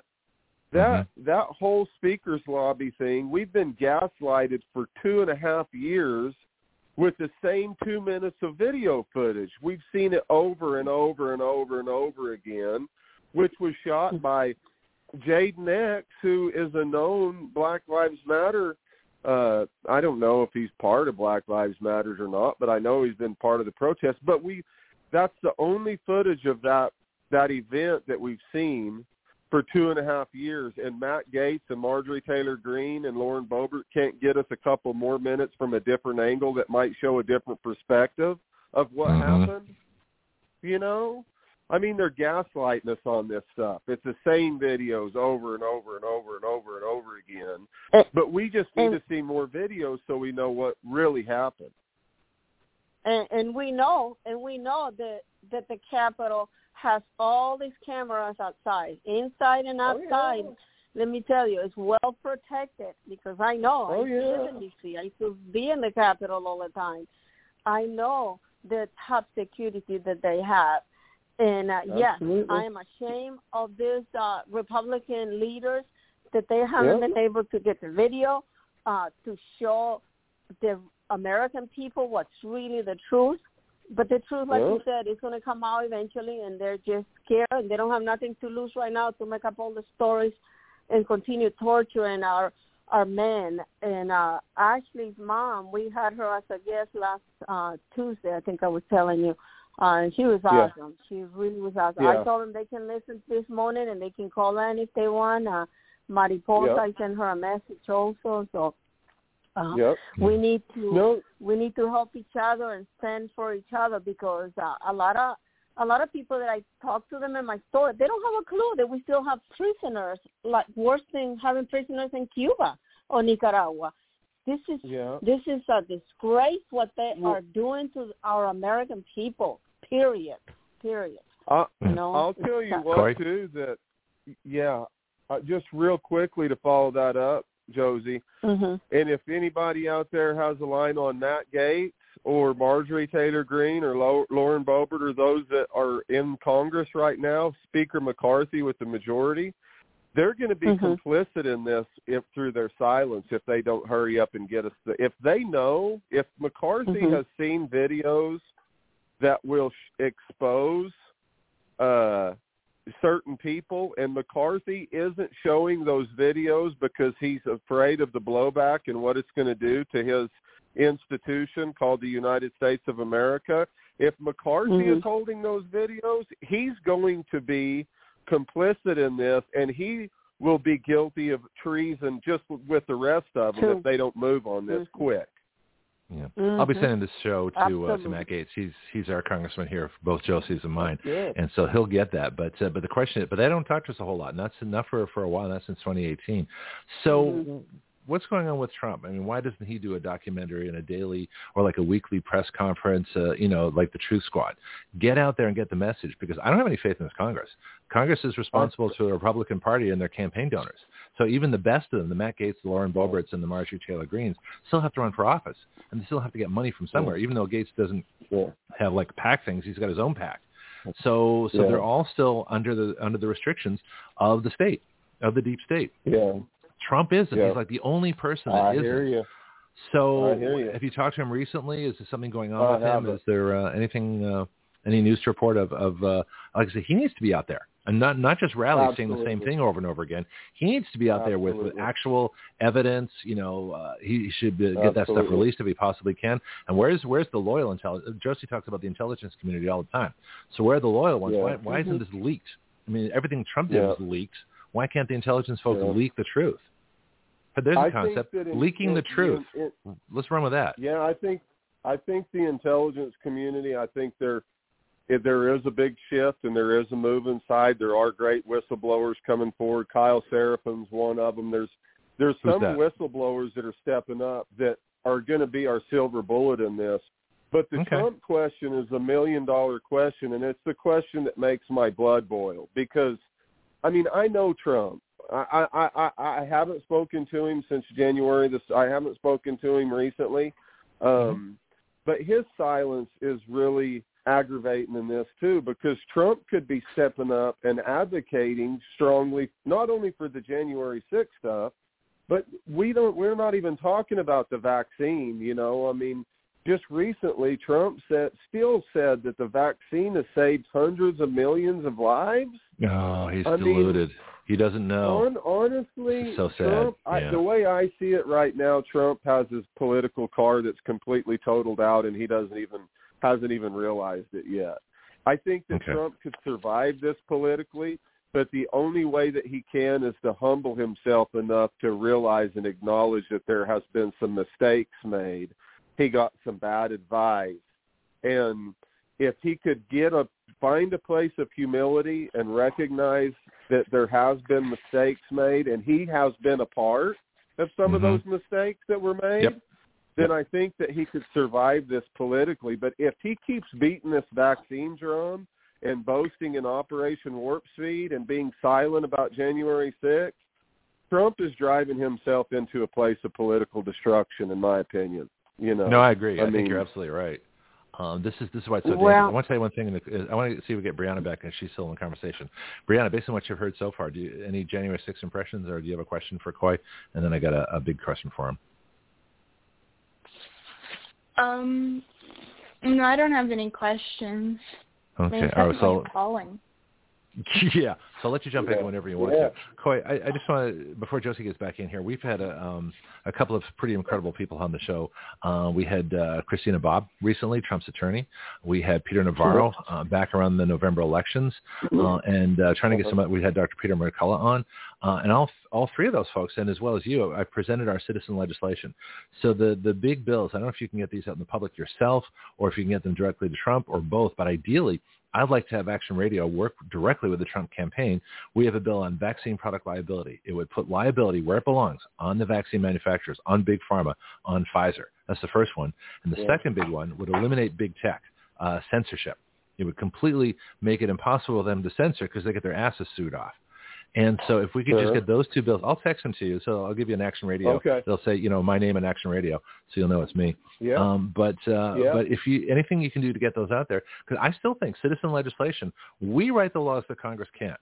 We write the laws that the deep state doesn't want. We write the laws that the corporate elites, you know, in trying to control us, you know, that would actually bankrupt them, like big tobacco. Big tobacco is the model, right? Big tobacco was brought down by liability lawsuits.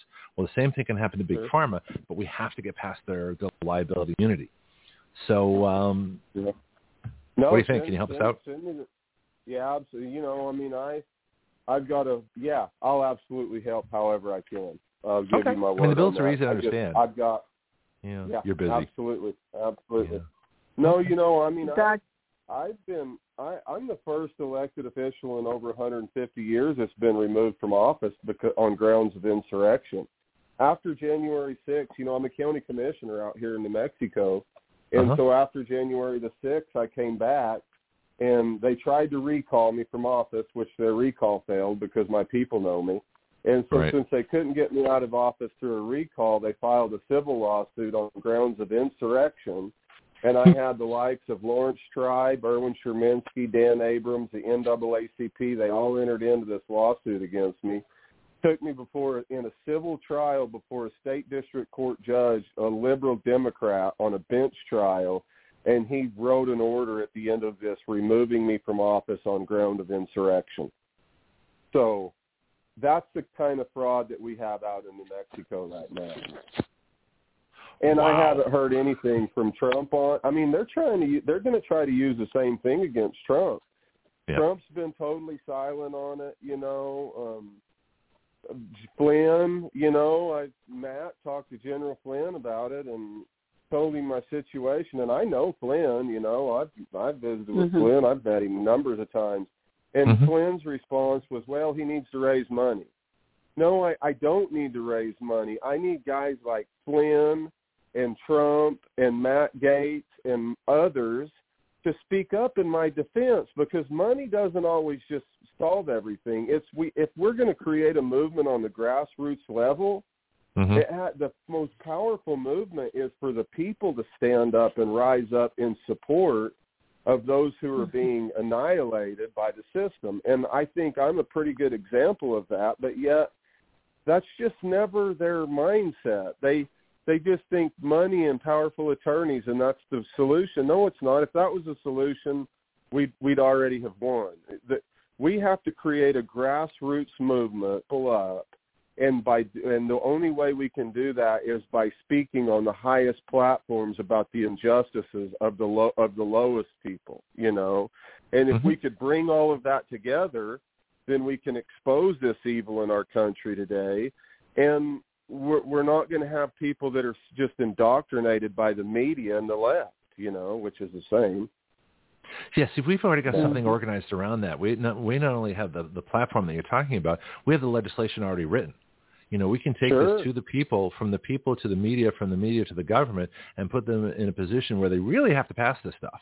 You know, and it's very straightforward, very basic. You know, we're not hiding anything. It's completely transparent. And if Congress comes up with a completely different version, it's like, well, let me show you the original.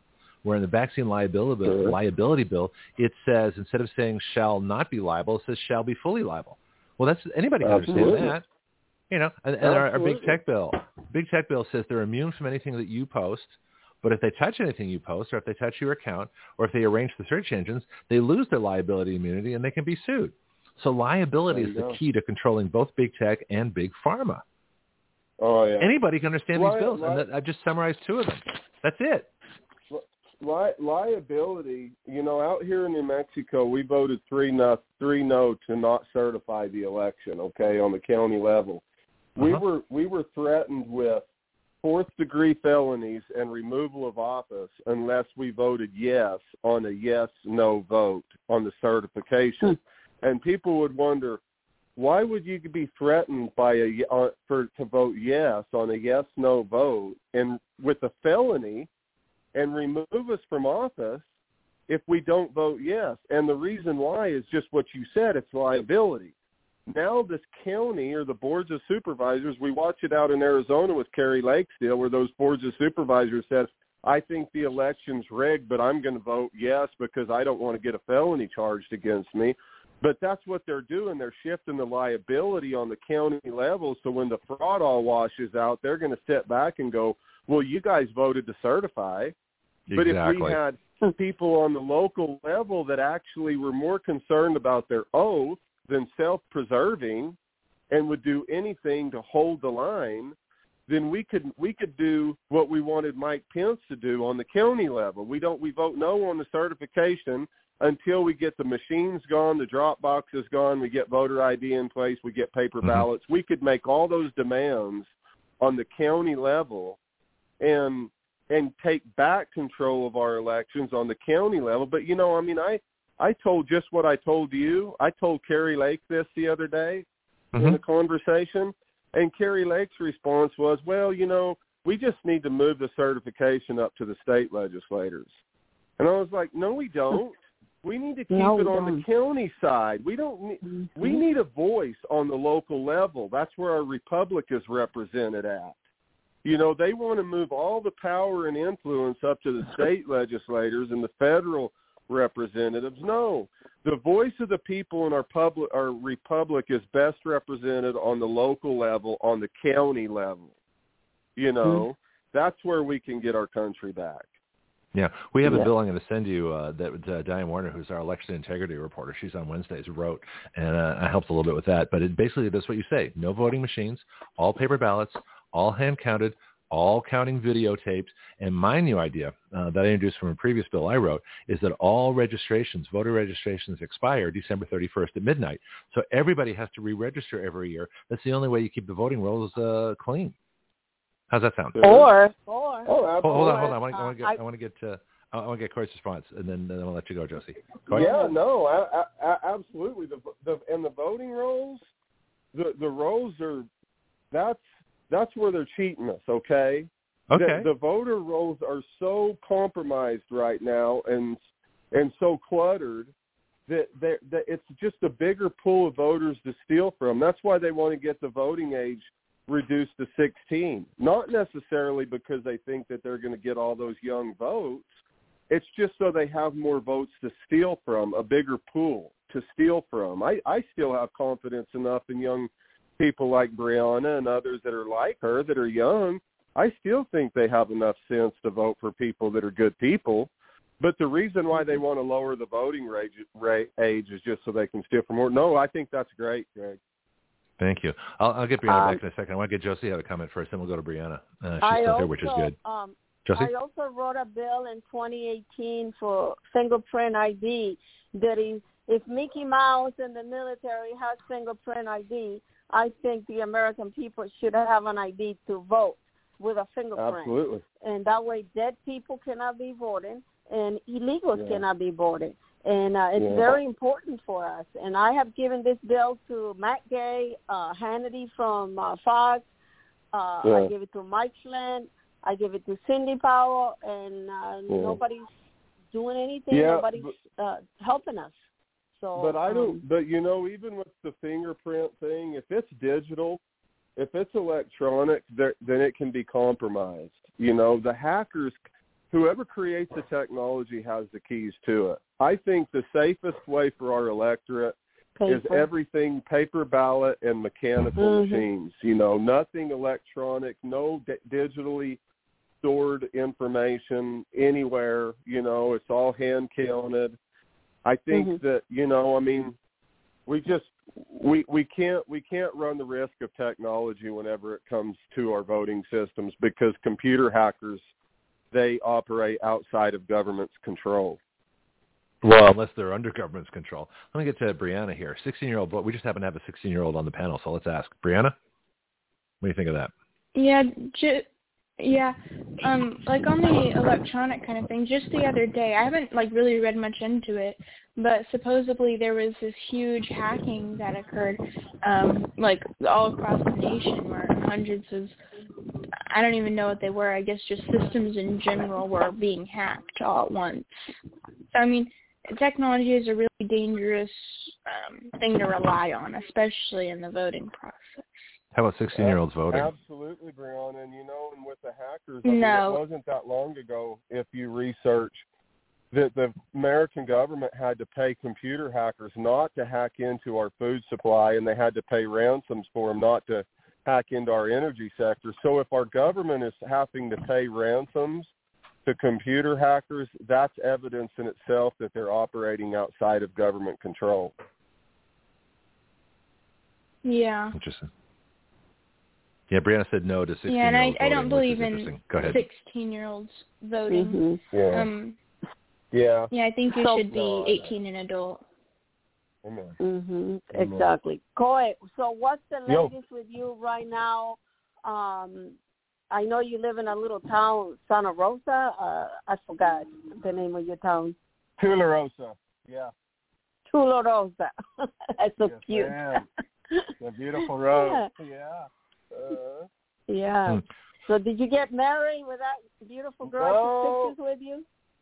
no, no. I've, I'm I'm taking my boy to school right now. I've been multitasking as I've been talking to y'all on the phone and getting him ready for school. I'm just like most of your other Uh-huh. listeners out there, just trying to trying to keep everything together and trying to, you know. But yeah, I'm I'm uh I've got a jury trial the end of this month. The state of the Secretary of State has a a campaign finance violation charged against me, which is t- totally frivolous. Um, I had Mhm. Sidney Powell represent me in the Tenth Circuit um, on the Mhm. same charge, and it, she lost the opinion. Um, so now, since we lost on the civil side in the Tenth, now I have a criminal charge pressed against me.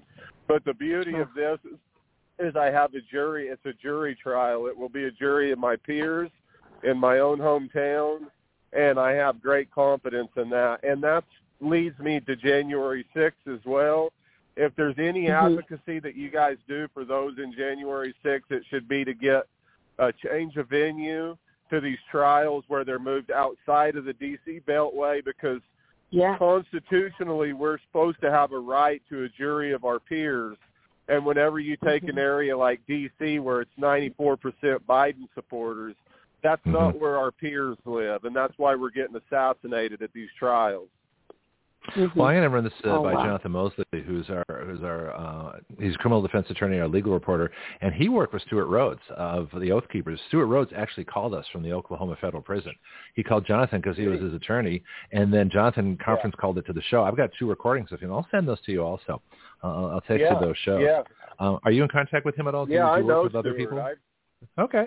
I I know I, yeah I know I know Stewart you know I mean I I never worked with him like with events or anything but I I I know Stewart in passing and Stewart Stewart just loves freedom he sees the tyranny that's going on just like we do Mhm. except you know he's he's an attorney he's a he knows the law and he formed the group the Oath Keepers and isn't it the irony in it right now that the very people that are sitting in prison are the group called the Oath Keepers whenever all the oath breakers are running free, you know? Yeah, I, I, yeah. I don't mean to laugh, but the the irony is hysterical. That the people Yeah, that stole the I government know. are prosecuting people that tried to save the government and threw them in jail.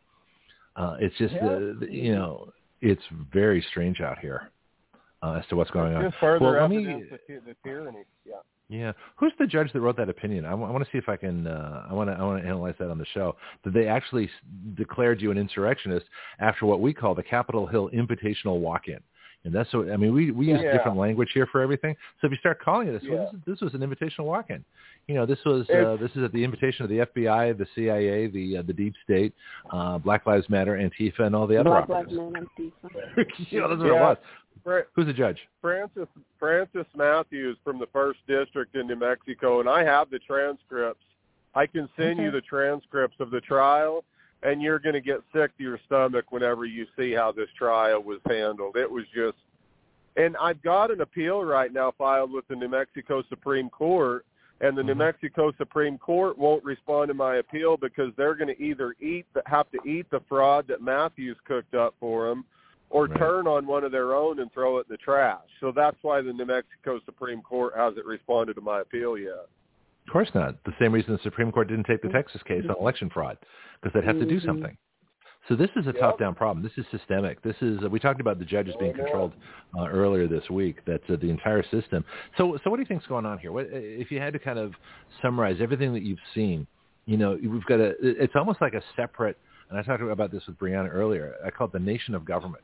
That Washington D.C. has Mhm. become virtually its own country and we're like the, the colonies. We're the peasants. We're the serfs out here. We pay our taxes. We Oh. pay to support it. Um, but it really is its own government. They have their own system, their own walls, their own borders, their own rules, their own their own prisons, their own everything, and they operate on a completely Yeah. different system. How am I doing? Yeah. What do you think? Oh, you're you're absolutely right, and the I think Okay. the solution of it is is just what I spoke to Brianna about earlier, and that's God. You know, I mean, I think again, I think this is a spiritual war, and I think the return of the Lord Jesus Christ is going to be the only one that's going to give us any relief out of this, and I think Mhm. that that's coming Mhm. soon. I mean, the devil's manifesting himself at the Grammys the other night, brought to you by Pfizer. You know, I mean, How about how that? much more in your face and down your throat does it have to get than that? And and in regards to DC, if Mhm. you look at the layout of DC and the symbolism of Washington DC, it's satanic from top to bottom. You know, so we're definitely in a spiritual war, and I believe the only thing that's going to save us now is Jesus, and I think He's coming. And when Amen. He comes again. He ain't going to be on a donkey. He's going to be on a great white horse, and he's going to come back to judge. Woo! You know, so Hallelujah. um, that's the day I pray for. Amen, Josie. yeah. Yeah. Hey, Couy, just Amen. quickly, I Yeah. know you probably have to go take care of your business there. Um, are you going to be in Doral on May 12th at the uh, Awakening event?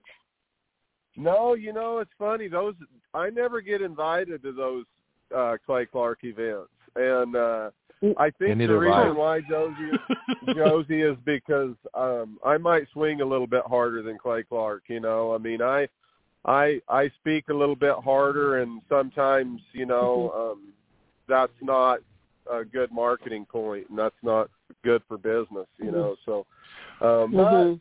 I mean, maybe one of these days I'll get invited to one. I know I love you guys. I love everybody that goes to them. I love so. One of Yes, these days yeah. we'll all get together again.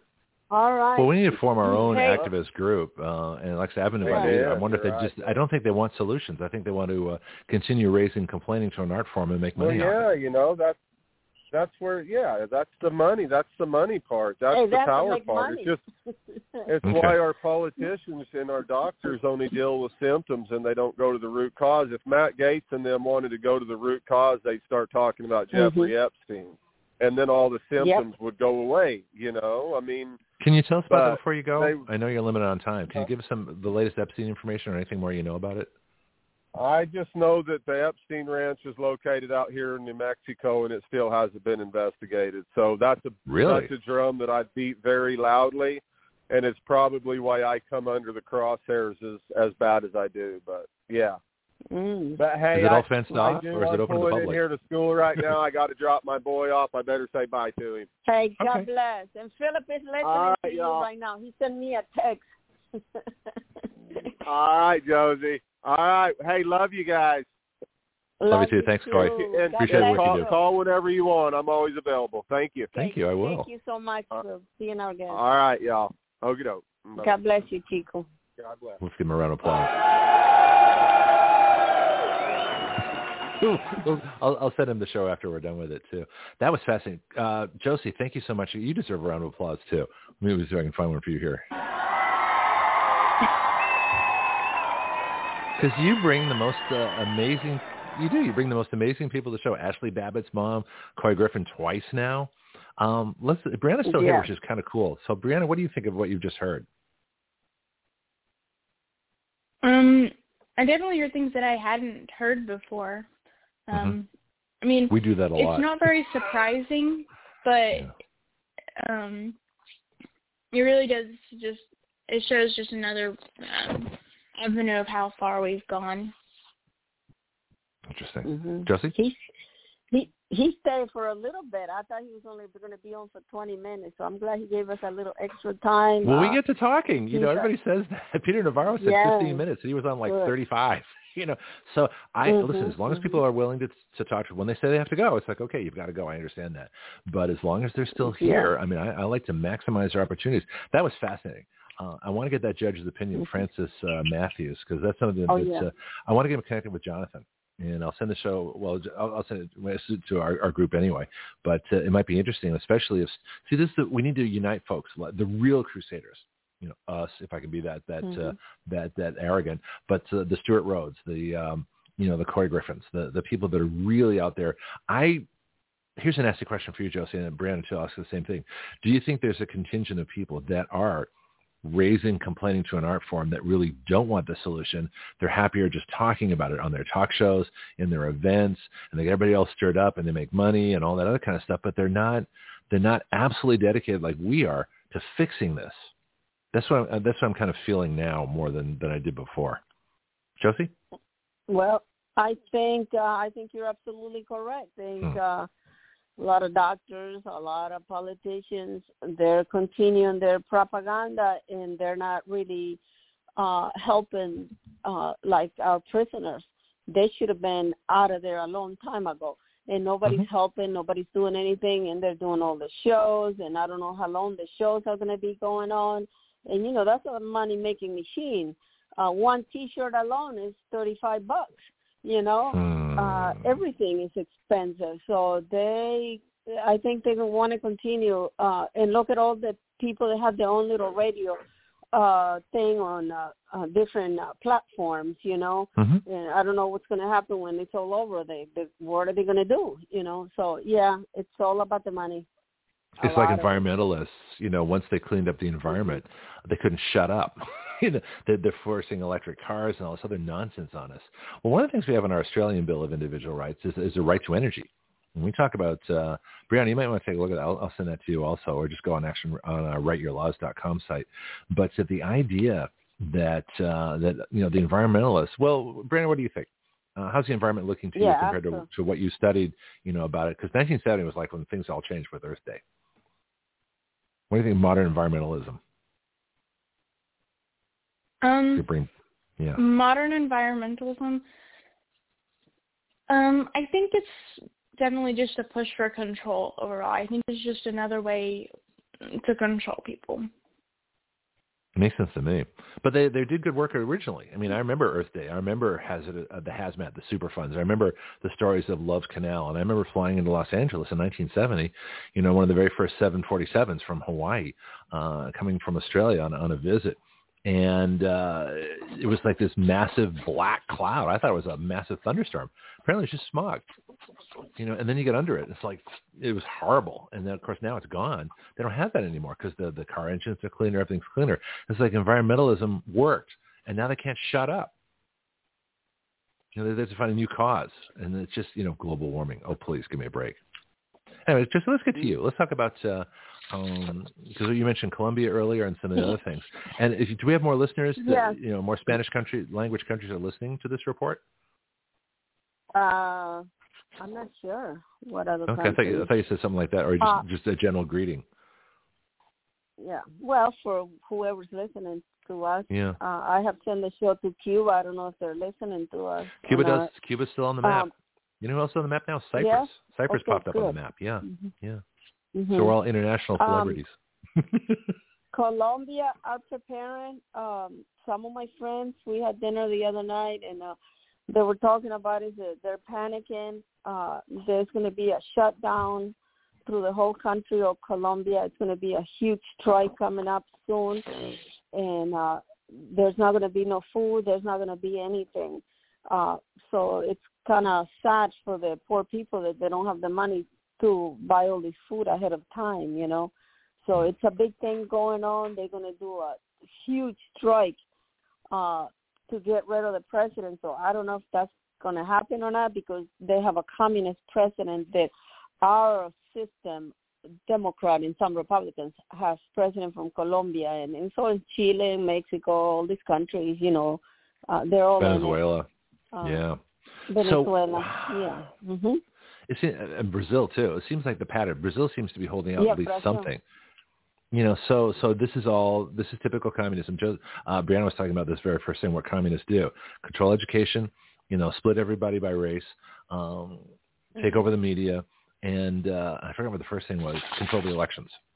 You know, and so there are no elections anymore. And so, turn so neighbors stuff- against each other.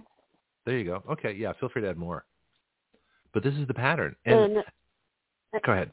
And in Cuba, Greg, they even have money for poor people and for rich people. They divide the poor and the rich because there's only two two type of people, rich or poor. There's no middle class, uh, blue collar like here. And in Nicaragua right now, uh, there's no one that can run against this dictatorship president. That's it. They're done. He's How long has he been there? uh, how old is Daniel no Ortega? in Nicaragua. How how old is Daniel? Ortega now? He's got to be late seventies, early eighties. probably seventy something older than me. I'm sixty four, Okay. so uh yeah. and his wife she's the vice president. She's she's like a witch and two feet. Um yeah, she's bad. Very bad. But you know Hmm. that's what happened with a lot of a lot of young people, uh as young as twelve, loving communists and supporting uh the Sandinista uh, back in the 79, 77. They started on 77 because I remember going to some of the meetings myself. When I traveled to Nicaragua, they invited me to go to the meetings uh, about Sandinistas. And uh, so now a lot of these people that they're older, they've regretted what they did when they were young, but uh, Right. it's a little too late because uh, they cannot get uh, Daniel Ortega out of Nicaragua, you know. So it's uh, it's a disgrace what this family has done to these people. They they're stealing everything: your farm, your cattle, your gold, sugarcane farm. I mean everything. Uh, they own everything. This family, Ortega family. You know, it's very And similar to the, the people. Biden crime family here. I, I had some background noise. It might have been Brianna's line. So if you have background noise, or if you're not speaking, Mhm. just mute your line. Then you can always, you know, unmute it uh, Mhm. uh, when you come back here. But do you see similarities with, uh, Yeah, with the Ortega family? Oh, okay. Yeah, it was pretty funny actually. Um, but that's okay. Like I said, just just mute your line and then just pop it back on Mute when you, when you want to speak again. Mhm. Um, but uh, it, seems to be families. You look at the families. You know, we can go back to the Medici in in, uh, in in Europe. You know, and these huge families control so much. Or in our country, you know, the Biden, Kennedy, Clinton, Bush families control massive amounts of Mhm. power. You know, you look at the Ortegas Mhm. in Nicaragua, and so. But right now we have a, basically a Somoza. Exactly. Mhm. We've got a, a crime family here. years. Really? Mhm. Wow. Uh, the Batistas in, in Cuba too before uh, before Castro. Batista. Mhm. So, what's It's- happening with the Biden crime crime family? Any any news of? uh We got the, the this this bogus State of the Union tonight. I have to listen to it just because you know it's my job, but I don't want to because it's gonna be all lies. There's a bunch of lies. He's gonna lie I about think everything. it's so. I think it's so funny. So many people have grabbed this picture of this balloon from China, and oh my God, it's just so funny. All the different type of little videos and little mm-hmm. comments and things. It's just it, it sounds cute and everything, but let me tell you, this Chinese balloon was was spying and taking picture or doing whatever they were doing because they want to they want to reach and attack our EMP. That's the Mhm. agenda that they probably have because if our EMP goes out, we'll go backwards a hundred years. And You should explain that. Um, that. This is why I miss Dr. Peter Pry so much on the show because he talked about Mhm. EMP all the time. Brianna, do you know what EMP is? Yeah. Okay.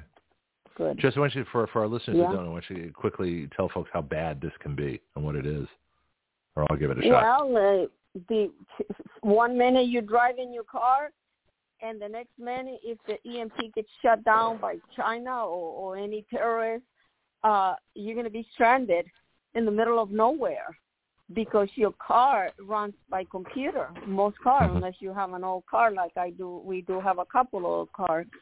Uh, everything gets shut down. Hospitals, uh, any equipment, pharmacies, everything and within 24 hours you're going to have so many people millions of people dead because a lot of people are in life support uh uh doing this uh, uh all these type of uh procedures in hospitals and people uh will start dying and food will rotten i mean you just it's a chaos it will be a chaos and the american people are so used to of all these luxury things we we Mhm. will know what to do without electricity i grew up Oh yeah, electricity shut down here. We It's it's terrible. I'm getting a little battery thing here pretty soon to uh, to carry me through the power failures. Yeah, but it controls everything's controlled Mhm. by computer. The the water plants, you know, the Yeah. electricity, um, all the traffic signals. I mean, everything's controlled by computer now. So when the computers and it's it's like a nuclear blast high enough that it doesn't kill everybody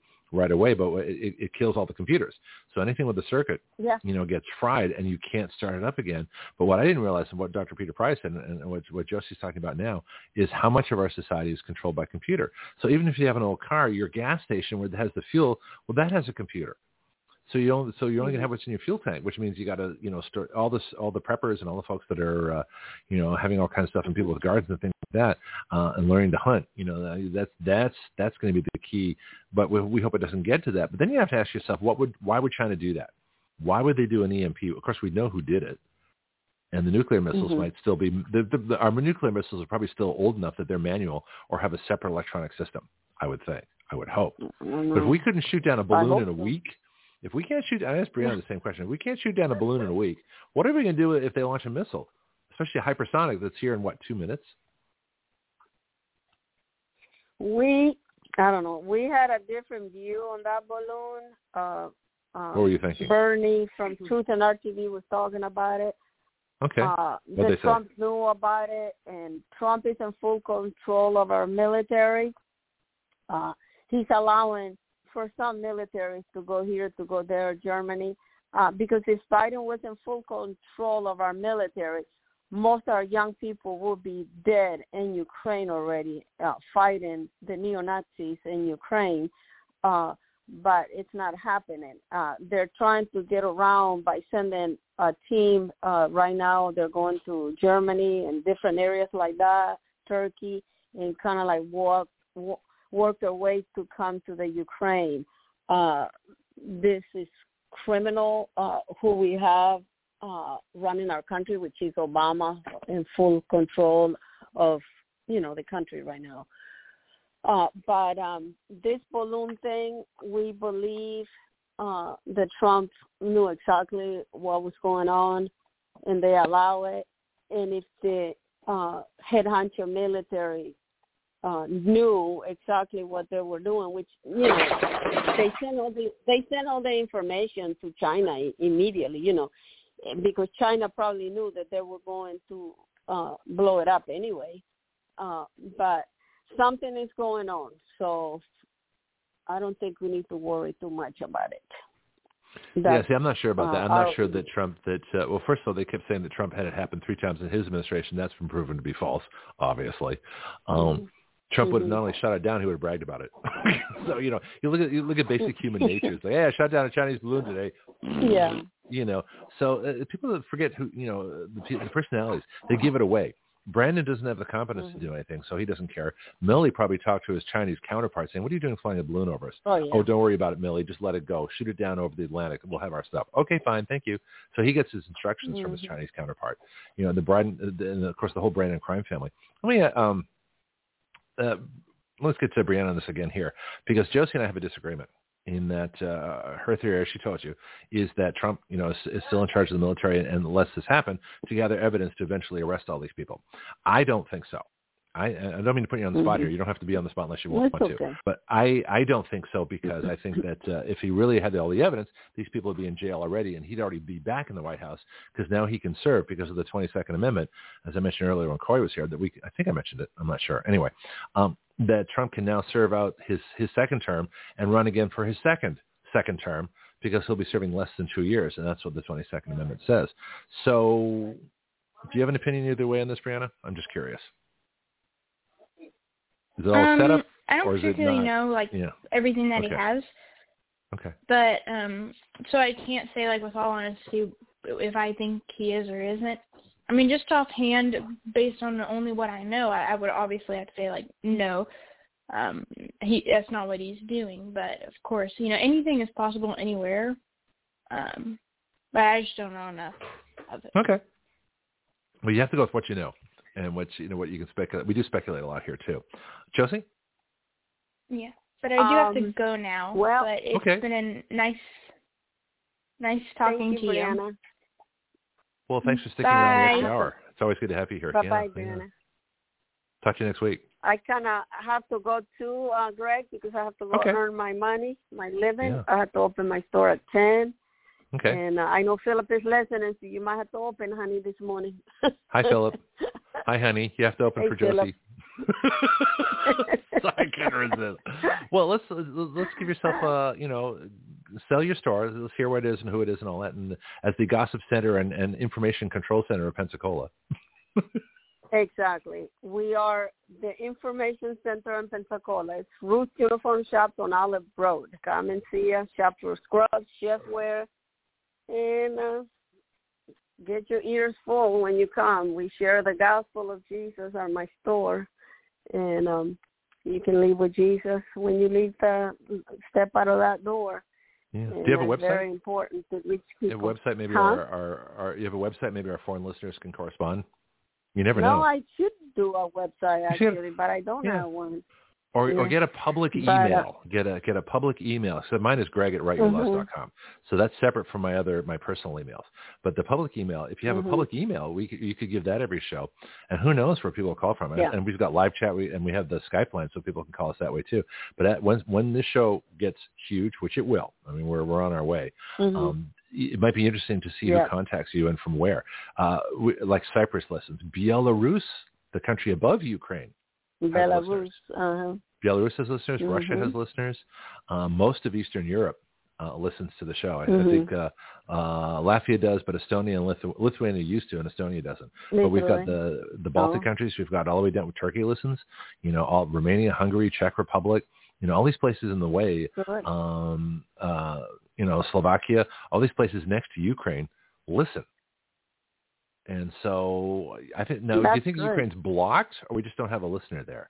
Would they be blocking our signal? Because everybody else in Eastern Europe, you know, has people listening in. I'll send the show again. I have sent it to some of my friends in the Ukraine, Okay. and they listen and when I send it to them. But I don't know if they can get it live. I'll ask. Maybe it doesn't register if it's if it's sent as a as a as an email. Could Maybe they have to actually log in. Mhm. Well, I don't know. We'll see. Anyway, I'll see if it pops up. Okay. Thank you. And let's uh, we'll talk to you God next, bless you, uh, next week. Greg, and uh, Yeah. we'll be in touch soon. And uh, ciao, everybody. Oh yeah. Bye. Dos vidania. Arrivederci. Bye. Bye. Adios. Arrivederci. Ciao. yeah, there we go. Pick a language. you know, uh, yeah, we covered many in there. So everybody's left me. It's just me here now. so I'm going to play some stuff.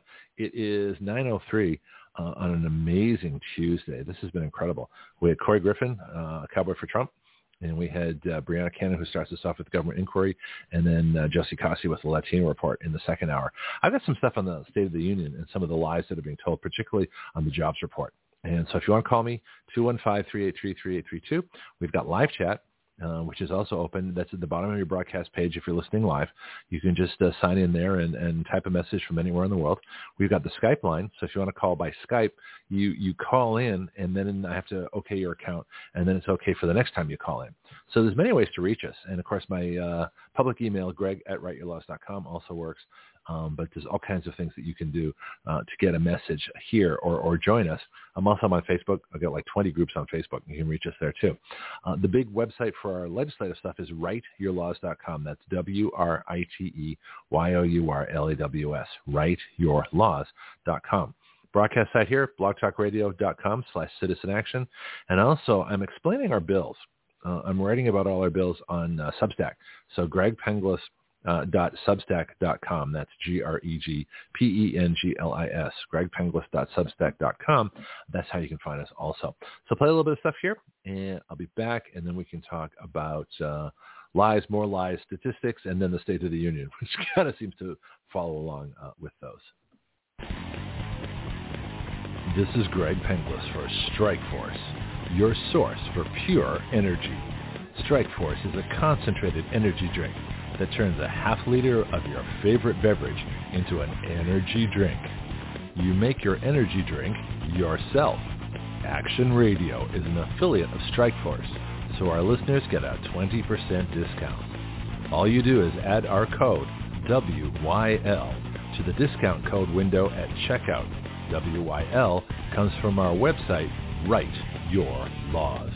So you can get your energy drink, a 20% discount, and help Action Radio change the relationship of we the people to our government. Not bad. Strikeforce is at strikeforceenergy.com. That's strikeforceenergy.com. Start your engines.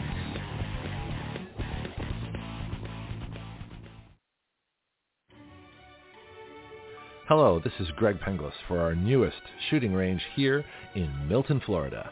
Stand your ground. My friend Jason Myers and crew are creating an incredible facility for our city. Stand Your Ground is located at 6632 Elva Street. The phone number is 850-789-1776. Their email is standyourground1776 at gmail.com. Here you'll find either in process or already going an indoor shooting range, axe throwing, archery, a rage room, self-defense classes, concealed carry weapons classes, security license training, paintball, a full-service gun store, and 24-7 online ordering. So come on down or contact them by phone, email, or website and learn how you can best stand your ground. From addiction to achievement, that is the story of Mike Lindell. It started with My Pillow and now goes to My Coffee. Action Radio is proud to be an affiliate of My Pillow. Our discount code is the same for all our product affiliates, WYL, which stands for Write Your Laws. My Pillow pillows are guaranteed the most comfortable pillow you'll ever own.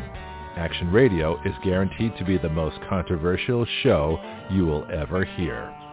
Check out their products with our discount code at mypillow.com slash WYL. That's mypillow.com slash WYL. Or order now by calling 1-800-544-8939. That's 1-800-544-8939. Sleep well so you can wake up and hear Action Radio live.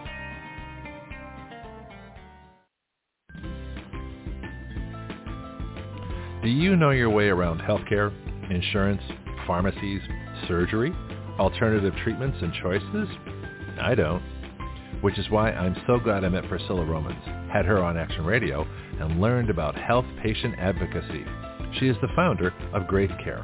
And now as an affiliate of Graith Care, we are proud to offer through our discount code, WYL, which stands for Write Your Laws, a 10% discount. Graith Care saves you both time and money. They provide medical advocacy, consultation, advice, and recommendations nationwide. Their website is graithcare.com. That's G-R-A-I-T-H care.com. You can email them at graithcare.adm at gmail.com or call them at 469-864-7149. That's 469-864-7149. Graith Care, better health through better knowledge and advocacy.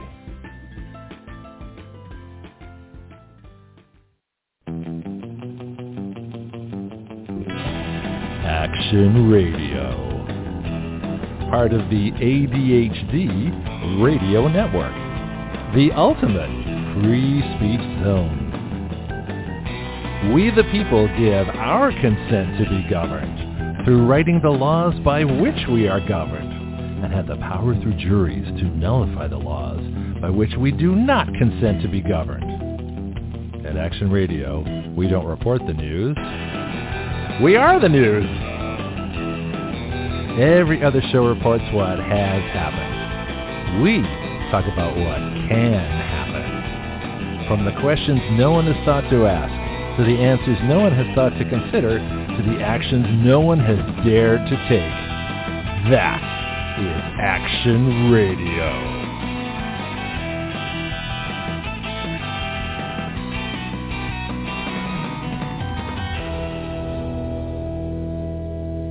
Well, I do have to say it was great to connect with uh, Couy Griffin again, and uh, I, I guess we talked about a year ago, maybe.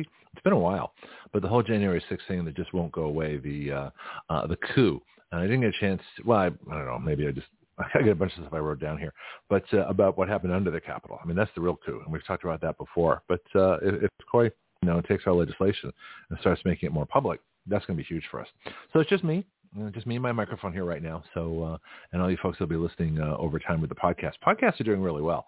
Uh, the live show, it's interesting. Most people still listen by podcast, which is fine because, you know, like I say, when you cover all the world's time zones, it's hard for everybody to be awake at this particular uh, hour and, and have time to uh, hang out with us. But if you do, it's great. Um, so let's talk about State of the Union. And the State of the Union is sad. the State of the Union is we have an illegal government. The State of the Union is we have a moron you know, sitting at the top of that illegal government who thinks he can run again. The state of the union is that we have no union. You can't have a union when you have an illegal government. I mean, it just uh, it doesn't make any sense. It's an it's a non sequitur. It's it's a it's an oxymoron. It's all the things that uh, that you know is the worst of the worst. You know, there is no government of the United States. There's no federal government. There's no duly uh, constituted federal government because the election was stolen. So when you have a stolen election and you don't have a federal government, the the people that are sitting there, you know, wielding the the levers of power or throwing the levers of power, you know, who have no legitimate power, uh, they don't care. They can do whatever they want. They can lie, they can cheat, they can steal, they can probably assassinate, they can uh, throw people in jail, they can set up gulags, they can deny uh, every right that we have, every constitutional right, because they don't care. They're already in office illegally. So once you're in office illegally, it doesn't matter. It's like an illegal alien. Anything they do here beyond being illegal, they're already illegal. So everything they do, they're just adding crimes on their crimes, but it doesn't matter because the original crime of being here illegally isn't prosecuted. We don't take all their stuff yet. We should. We could. Our own county here, our own county supervisors here in Santa Rosa County, Florida, you know, could get off their their, their wallowing fat butts and do something constructive um, by uh, creating an illegal alien free zone by using civil asset forfeiture to take all the property of illegal aliens so they don't live here anymore. If every county in Florida did that, our illegals would leave for another state you know, California, Michigan, I don't know, um, New York, you know, Connecticut, uh, New Ham, not New Hampshire, uh, Massachusetts, wherever else they go, but they go away from here. They go to the liberal states, which is fine with me because they're sanctuaries. So they're sanctuaries for criminal. They're basically criminal sanctuaries. Criminal sanctuaries for sex traffickers, rapists, murderers, uh, deadbeats, uh, tax frauds, cheats, uh, people who steal your employment, your jobs, take up space on your roads, put their kids illegally in, in our schools and everything else they do.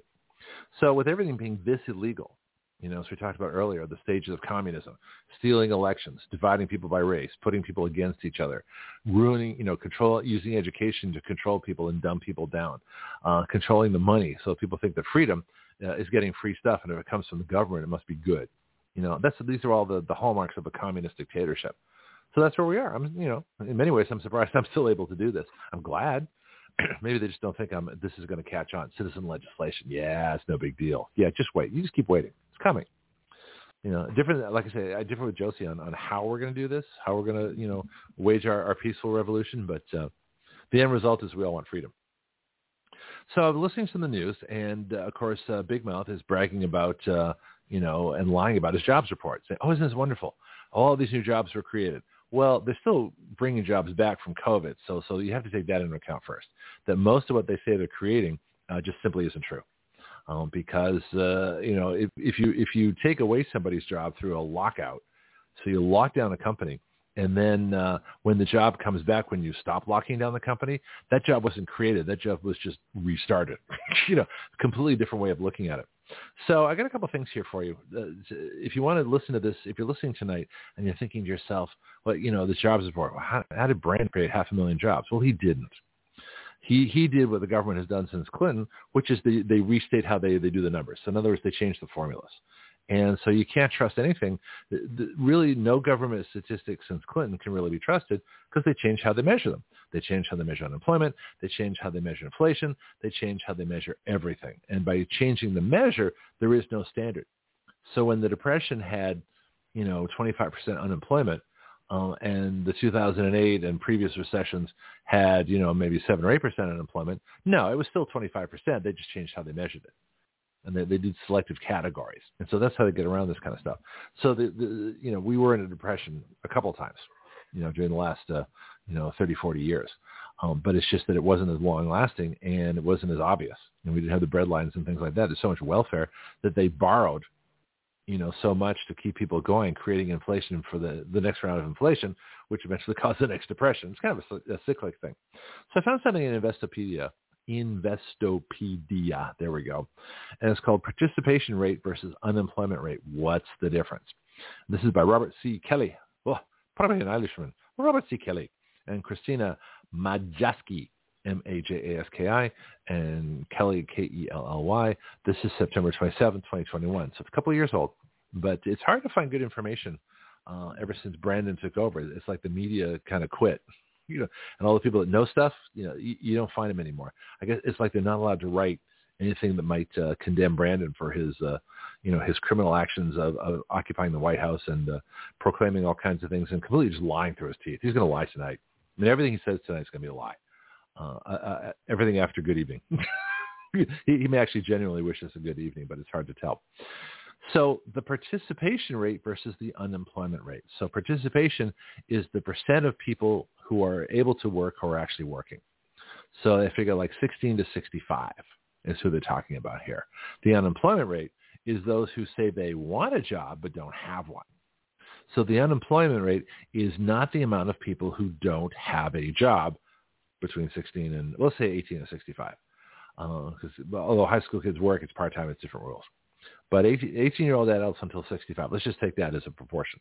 So the amount of adults in that age group, 18 to 65, who don't work, that's the uh, you would think that would be the unemployment rate, but it's not. It's the it's the participation rate. Unemployment is those who say well, there's like three or four different levels of unemployment. The one they give you is the least um, measure. It's those who said, who they've actually surveyed, who said, yeah, I'm looking for a job. You know, they, they don't actually have one. Because how do you know this, they're not just saying that? So let me read the article. Uh, and it was from, again, September 27th, 2021. Participation rate versus unemployment rate and overview. The participation rate and the unemployment rate are economic metrics used to gauge the health of the U.S. job market. The key difference between the two is the participation rate measures the percentage of Americans who are in the labor force, while the unemployment rate measures the percentage within the labor force that is currently without a job. Both are calculated by the uh, the BS uh, Bureau, the, the, the BLS, the Bureau of Statistics, the BS Bureau of Labor. Let's call that. It actually, it's actually the Bureau of Labor and Statistics. Okay. Now, allegedly, they're honest, you know, good bureaucrats who are just, you know, doing their job, and they they're supposed to be independent you know, of the president's administration. But as we know now, everything is political, and so I don't think there's anything independent about them. But this is what they say. So this is a participation rate. Hmm, brighten my screen a little bit. It's getting darker. There we go. Uh, citizens are classified as members of the labor force if they have a job or are actively looking for one. So if you're not looking for a job, even though you're of working age, you're not classified as, as a worker. You're, you know, whatever it is. And you're not classified as unemployed because you're not looking for a job. You can only be unemployed if you're looking for a job. So if you're a lazy ass living off COVID money, you know, in your mommy's basement, uh, you're not counted. Uh, you're probably not counted as, you're, you're counted in the participation rate because you're a deadbeat, but you're not counted as unemployed because you're not even looking for a job because you're deadbeat. Okay. So that's how that works. It says the participation rate is the percentage of adult Americans, excluding active duty military service people, and those incarcerated or otherwise institutionalized, okay, there we go, who are members of the labor force. The 21st century has seen a steady decline in labor force participation. Well, isn't that interesting? Now, if it's been a steady decline, you're not creating more jobs. So there's the first lie, right? So in 2000, it, it reached a peak of 67.3%. So that would be during 2000. That was president 2000. So Bush was was 2000 to 2008. So this would have been the last of Clinton's job market with Newt Gingrich, maybe. I'm just guessing. So the highest labor participation was during the end of the Clinton administration, second term, and the end of uh, Newt Gingrich being Speaker of the House, where they actually had a balanced budget. Uh, they didn't. Uh, there was no national. There was no uh, deficit. There was still a national debt, but there's no deficit. They weren't adding to the national debt. Hey, how about that? We had the largest participation rate when we had the least government spending. Well, what does that tell you? Anyway, so he says, so the 21st century has seen a steady decline in labor force participation. In 2000, it reached a peak of 67.3%. By July 2020, it had fallen to 62.7%. Excuse me. Well, you might not think that's a lot of people, but that's a lot of people. 5% of working age people in a country of 330 million? You do the math. Let's see. Let's see. Let's just say half the. Uh, I'm, I'm just going to just basic. Let's just say half the amount of people are in the labor force. Let's say 150 million. 150 million uh, times 0.05 is seven seven and a half million people. so there are seven and a half million fewer people working today than were working in 2000, 20 years ago, when the population was less. Especially five million. We got five. We got at least probably seven million illegal aliens that Brandon brought in. So we we've brought in more people uh, illegally, and we've lost more people in the labor force, almost at a comparable number. That's kind of interesting. Article says the COVID-19 pandemic had an initial impact on both unemployment and the participation rate. In fact, there was a marked decrease in the participation rate in 2020 in the U.S. from a level of 63.4% in January of 2020. That's when COVID first, you know, came into the country, you know, banning travel from China and that kind of stuff, to 60.2% in April of 2020. So from January to April, uh, the the work the participation rate fell 3.4 almost 4 percent almost 4 percent that's huge biggest single drop it says since the year 2001 which was the first year the Bush uh, that had a recession which would have been the Clinton recession because the, they were all operating off Clinton budgets Okay, factors that that impact participation rates. There's a number of factors impact the labor force particip- part- slow down, Greg, participation rate, including social, demographic, and economic trends. Following a recession in 2001 and the 2008 financial crisis, for example, the participation rate saw significant dips. Yeah, when the economy sucks, nobody gets hired. Well, that makes sense. So, so the, the, the drop in labor participation is because there simply weren't jobs as opposed to the, the, the welfare bums that took advantage of COVID who were paid not to work. That's an entirely different thing. It says many economists point to the baby boomer generation retiring and leaving the labor force as partly responsible for a decrease in labor participation. Oh, so it's the retirees' fault? no. We have plenty of people who could work. It says economists also argue that the decline is a result of low-skilled workers losing their jobs to outsourcing or automation. Wait till artificial intelligence gets here, right? having no success finding new employment and therefore dropping out of the labor force entirely. So in other words, people looked for a job for a while, got frustrated, and stopped working. Well, how could they afford to do that? Unless, it, unless it's either mommy's basement and mommy's paying, uh, or the national mommy state is paying. But somehow these people are getting money to live while not working. That in itself is a problem. So if it came from government, that means that we all had to pay for these these these bums, these welfare bums, you know, which means taxes had to go up, and so less productivity, fewer goods in society, you know, produced by fewer people, uh, that's what we call a recession. anyway, so dipping, uh, dropping a labor force entirely. It says for this reason, they feel the participation rate is more accurate, a more accurate measure of the state of the job market than the unemployment rate. I tend to agree. The unemployment rate does not consider discouraged workers, those that gave up, uh, defined as those, it says, I said those who gave up. They say defined as those unemployed workers who would like to work but have given up looking for work altogether, usually because they believe that there are no jobs available. Well, get off your butt and look. There's always jobs available. Anyway, well, unless you're a buggy whip maker or some obsolete technology. Then it says, however, there are a number of reasons why adult Americans might choose not to participate in the labor force. Students, stay-at-home parents, uh, and the retired may choose to keep themselves out of the workforce. Well, those are, yeah, so those people who don't want, well, what do you mean stay-at-home parents? I mean, people work from home now, so that's not necessarily applying. And it says there are six different ways the unemployment rate is calculated by the Bureau of Labor and Statistics using different criteria, but the most widely used is the U3 rate, which measures the number of people who are jobless but actively seeking employment. so if you take discouraged workers, the unemployment rate's a lot higher. So when they tell you the rate is, uh, you know, 3.5%, 4%, something like that, uh, it's probably closer to 7 to 10%. Uh, the total unemployment rate. But they don't tell you those figures because they want to make it look good. All right, before I get back to unemployment rate, let's check in with Pianki, see what he has, and then I'll get back to my, my article. So, Pianki, what's on your mind this morning of, of everything we've talked about? Oh, you talked about everything except for the national emergency that's going on up in New York. All oh, the immigrants are leaving. Oh, they're they're complaining about the horrible conditions. We talked about that. The drugs, the crimes, the prostitution, the bad food, the bad hotels, the lack of the Waldorf Astoria. yeah, Hotel California. So what kind of arrogant jerks come to our country illegally, get all the freebies from the American people, and then have the unmitigated gall to complain that they're not getting enough freebies uh, from the American people, that their hotel isn't good enough, when most Americans can't even afford those hotels? That's they ought to be deported just for arrogance. Oh no, they uh, they uh, not going to be deported. And I want to see how openly and armed the Canadians the Chinooks take them in. Well, do you know there's a, there's a candidate I've been following up there, Peter Poilievre. Uh, I, I don't know if he's, I think he's French Canadian. Uh, he speaks English without a French accent, which is pretty amazing.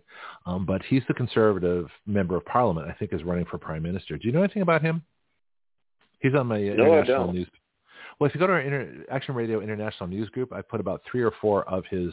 He does like these eight-minute uh, talks mostly complaining about Trudeau and the solutions that the conservatives would have to fix. I think he's going to be the next prime minister. Personal guess. Uh, I'm going to try and get in touch with him and, and, see if we can get him on. I also know a reporter uh, in Ottawa, you know, who might be able to help also. Um, but uh, but Canada, let's let's see what happens with Canada because Trudeau tried to ban all the hunting rifles, and Poilievre says no. And as a member of Parliament, he actually blocked it. So they're able to stop that that bogus thing. In fact, if he has his way, hopefully that uh, all of Canada's gun rights will be restored. Wouldn't that be interesting? But there's there's things happening in Canada, so I would definitely take a look up there, uh, especially as our largest trading partner and being a you know a born in Toronto Canadian myself. So it'd be very interesting to see. Have you been up there? Have you, have you been to Canada? Oh, a long time ago. Okay, just curious. But uh, you know, another thing is uh, a new porn star it came on the scene. Uh, of course, George Floyd was a porn star. Uh, go by the name of uh, the landlord. But now you got Newsom's wife. The landlord? Wait, wait, wait, wait. wait. George, George Floyd was called the landlord. That was his porn name. Yeah. You didn't know Gay that? porn or straight porn? No, yeah, straight porn. Okay, just curious. Uh, so tell me about Newsom's wife. oh, she's also uh, in the news for having some porn arrangements and also trying to expose this stuff to kids in uh, grade school. So was she working in the sex industry, as they say, or was she trying to engage in pornographic activities? What's what's the as detail? far as I understand, as far as I understand, I think I gave you that uh, that story on her. I think she yeah, was. I, I had a lot of have, prep for today. She may yeah. have him. She may have already engaged in some movie. So. Hmm. Okay. So but it, it just goes to show you the mindset of these people nowadays. I don't understand it. Uh, I'm seeking. uh I'm going to have to go seek some some therapeutic treatment in order to help me realize with my mind what the hell's going on. Am I missing something? Am I missing out? Is They're all we're, around you. Yeah, we were talking about that earlier with Breanna. That we're really becoming, a, you know, a separate nation. The the, the the the communist forces, you know, want us separated by race, by by gender, by. Uh, she talked about misgendering people. It's a term I hadn't really heard. In other words, you call a person by something that that, that, that in other words, uh, I guess they're insulted if you if you call uh, a man a man or a woman a woman. You know, and like at the Grammys last night or the night before, they talked about. um you know, the, the first transgender woman, in other words, a man that won an award for women, you know, and that was okay because we're living in we're, this is the twilight zone, but also the satanic worship that went on with it. And I wasn't quite sure what uh, Dorothy meant when she talked about that uh, yesterday. Then I saw some of the clips last night on the news. It's definitely satanic worship. So those people are truly sick. Um, from the economic side, I want to get back to my my, my theme here. Yeah, she made her not. It says it says here that her non-for-profit made 1.5 million from films with porn, and this was reported by the Gateway Gateway Pundit, by the way. And so you're saying not-for-profit? Sounds like to me that's very profitable for not-for-profit. The representation project run by California Governor Gavin Newsom's wife, Jennifer. Who wants him to be president? She's she's nudged him all through from May. I remember Gavin Newsom when he was mayor of San Francisco. He walked by me and my daughter for a Chinese New Year parade, and I said, "That's the mayor." My kid's like, "Oh, mm-hmm. that's nice." so we saw him. Actually, let me tell you. Do you know, remember Jerry Brown? I'll tell you a funny Jerry Brown story. I've never told the story on the air. Jerry Brown was governor of California. He was also uh, mayor of Oakland, and he ran for president. He actually ran on a flat tax, a 10% flat tax. Most people forget that. So here's the Jerry Brown story. Now, I didn't agree with him on a lot of things politically. His father was was Edmund Pat Brown. So his father was governor. He was governor. He still got an allowance from his parents well into his 50s. Uh, but he was an interesting guy. And again, some things I agree with, the flat tax, and a lot of things I didn't agree with. But he, basically, he was a really decent guy. And one day, because uh, um, I, I live not too far from this place called Lake Merritt in Oakland, and my daughter and I we used to ride bikes around there, walk around there, and we'd have fun. So one day we're on our bikes, and she stopped to take a break, and this guy comes up and puts his foot on her back tire, and I'm like, what the hell? what kind of jerk puts his puts his foot and starts tying a shoe on my daughter's back tire, right? My kid, I think she was like nine or ten at this point. point, and I look back and I see who it is, and I said, sweetie, I'd like you to meet uh, Governor Jerry Brown. He's now the mayor of Oakland. And she's like, hi, Mr. Brown. so we got to talking. Okay. This is how decent this guy is. So we're talking away, and I just and I told him, you know, please I enter your password. Up. What? Am I still there? Hello, hello. Bianchi got dropped. Am I still in the air? I hope I'm still in the air. We'll see what. uh Bianchi got. I heard someone. This voice said, "Please enter your password." So let's hope I'm still in the. I was in the middle of a great story too. So let's assume I'm still. Hopefully, Pianki will call back in a second, and we'll see what happens. I don't see any reason why I shouldn't be on. So this is why I keep uh, telling these folks to uh, put the dB meters. I've been after Blog Talk for about three years to get decibel meters so that I know when I'm broadcasting when I'm not. So that was your line to drop. That did you hear the please enter your password thing? Was that you? Pianki? Yeah, I think I hit something irresponsible, but that's you know how it is. Okay. No, no, I don't mind that. I just want to make sure that I'm still. I just want to make sure that I'm still broadcasting. Okay, Josie says I'm still. Oh yeah, Thanks, Josie. Appreciate it. Okay, so I've I've been after Blog Talk for dB meters, decibel meters, so that I know, uh, and they can do digital ones. My, uh, you know, the when I produce those commercials and announcements, I use a program called Adobe Audition. It has dB meter, it has decibel meters, so that I don't overbalance my soundtrack or my voice, and I can blend them and mix them properly, so it sounds okay uh, when I when I produce all the things I produce. Anyway, so back to the story. So Jerry Brown has his foot on my daughter's bicycle tire, right? And I'm like, oh, okay. Uh, so I said, and I told him that I knew about politics. I knew who he was. It was really nice to meet him and all that stuff. He says, yeah, well, well, he says, well, let's, let's chat for a few minutes. I'm like, okay. So Jerry, he's bald at this point. He's mayor of Oakland. So he brings us over to his limo. Takes out his dogs. He had these two beautiful Labradors. So of course, you know, my, my daughter Alexandra is thrilled with all this. This is a great time. She knows he's a political figure. She's smart enough to know that. We must have been there 20, 25 minutes just talking about stuff, playing with Jerry Brown's dogs. Uh, then he hopped back in his limo and went off to whatever business he had to do. But um, it, it was just this fabulous meeting. And this is the, one of those rare insights into, into politics that you can have someone whose policies you may disagree with, but who's genuinely a nice person. So I feel like someone like a Jerry Brown I could always talk to you know, and, and like I say, if I had a, you know, an issue with his issues, that would be fine, but we would talk, we would civil, we were, we were decent people to each other. So I just want to say that about Jerry Brown for everybody that thinks that all liberals are bad. They're not. This guy was a decent guy. He just, his solutions I just disagree with completely. So there's your story for today. Well, you're right. All liberals aren't bad. They're just overran. They They're can't, overrun by the they can't do right. Yeah. Yeah, Let's they, get back to the, the other half of them is just terrible. Yeah, well, yeah, some of them are really disgusting. Yeah, but good liberals who love this country and have disagreements on policy, I don't have a problem with. We can talk about the, our differences And in you know, policy. uh-huh. One other thing too, and let you get back to your show. Oh, I don't know No, why people are so mad at China. It- it- China has all the right in the world, Greg, to have aerial views of all the farmland they own in the United States. What's wrong with that? Well, here's the question for you. As a national security measure, should we nationalize the Chinese farmland if it's owned by the Chinese Communist Party? Oh, they're not going to do that. I'm not saying that they're going to do that. I asked you, What's you, his name? we? Turtle. Yeah. O'Connell. You know, look at O'Connell and the the ties that he had with the CCC, Communist Chinese Communist Party, through his wife, the big shipbuilder.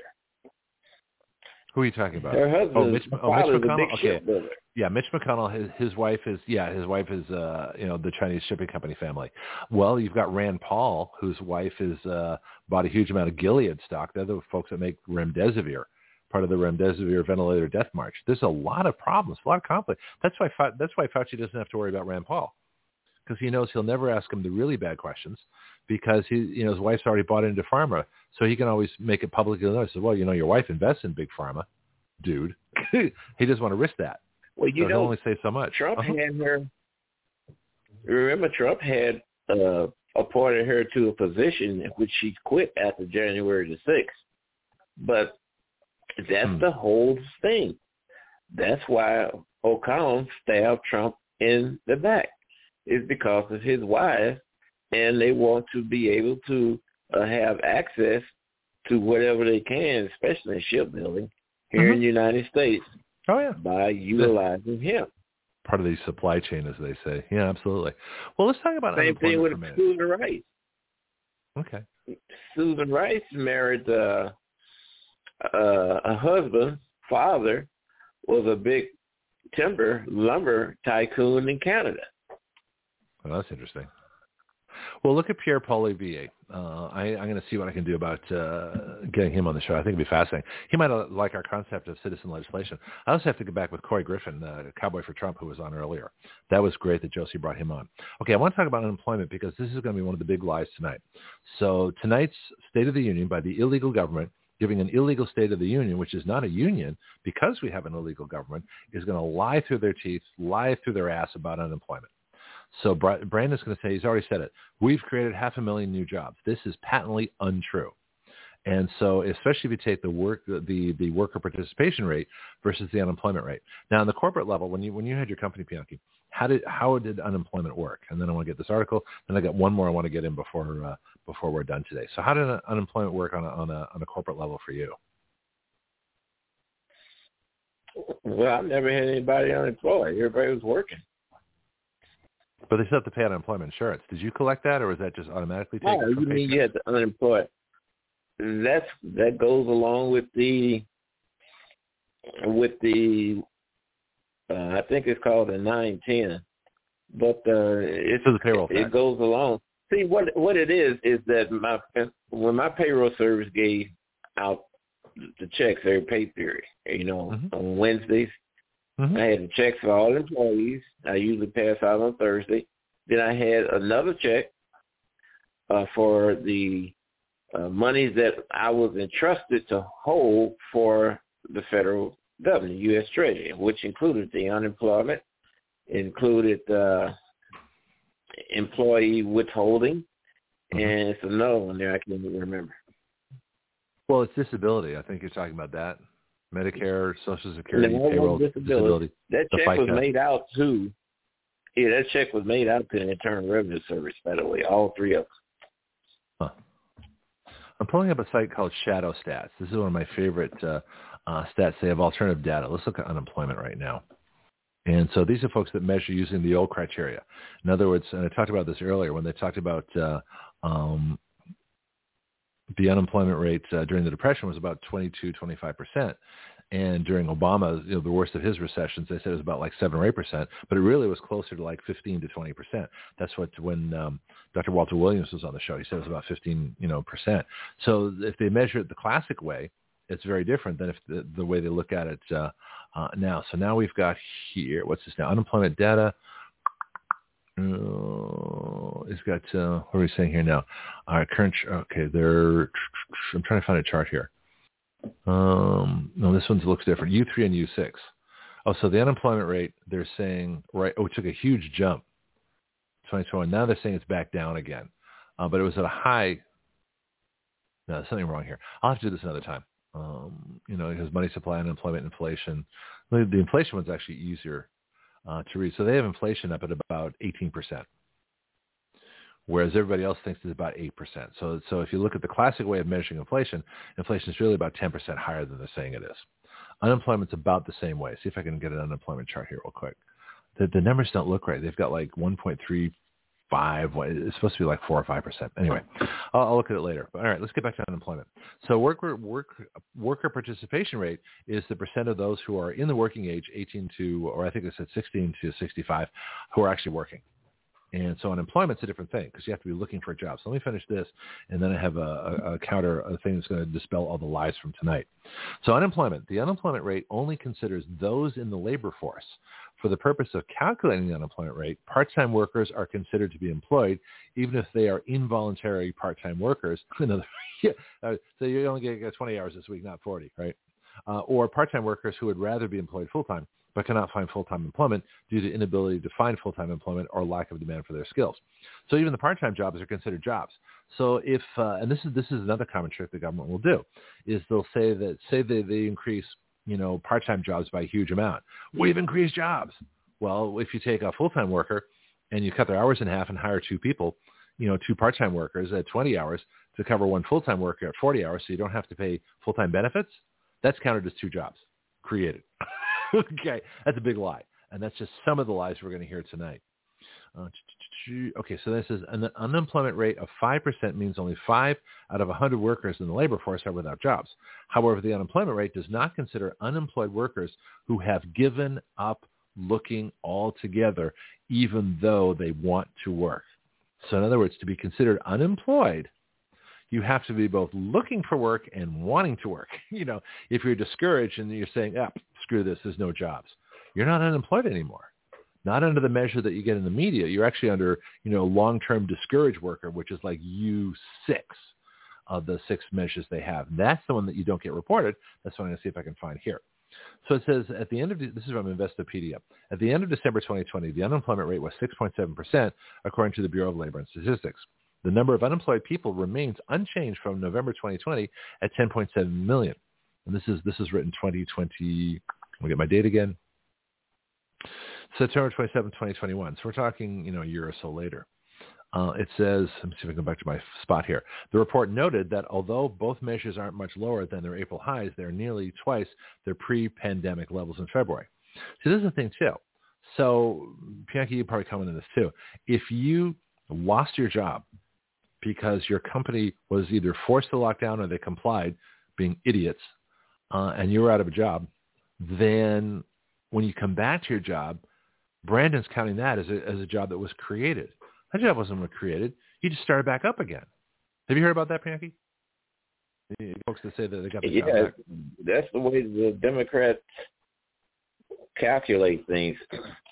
It's six percent for these first seven thousand dollars mm-hmm. of an employee. Then, of course, they owe an unemployment tax to the state too, whichever one you're in.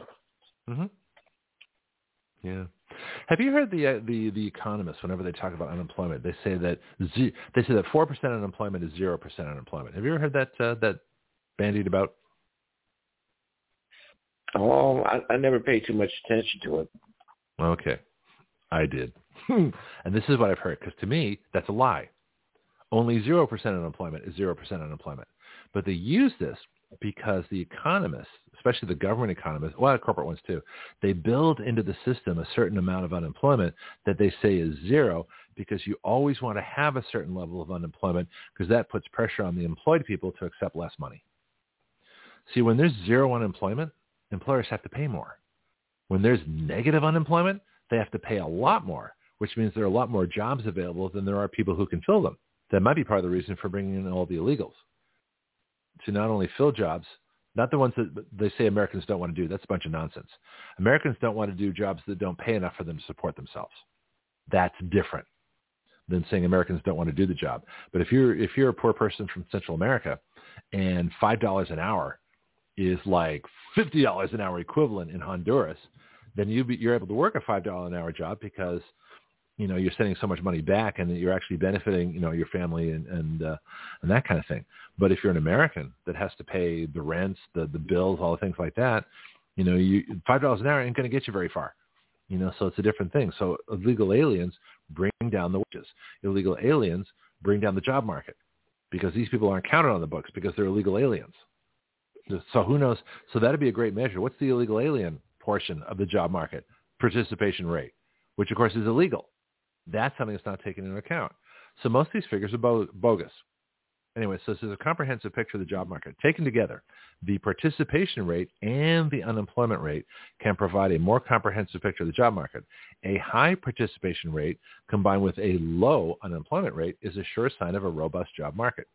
Agreed. During the late 1990s, the participation rate was 65%, while the unemployment rate hovered below 5%. And here we go. Most economists agree this is one of the best periods in modern history for American jobs. Again, economists, and I've heard this before from several people, they say around 4%, that's considered zero. That's as good as it gets. You're always going to have a certain amount of people unemployed. I disagree. If they're 4% unemployed, then say there's 4% unemployed. Then it says, however, the participation rate and the unemployment rate aren't the only factors used to form a picture of the job market. The, unem- the employment population ratio. Here's a new one for you guys, right?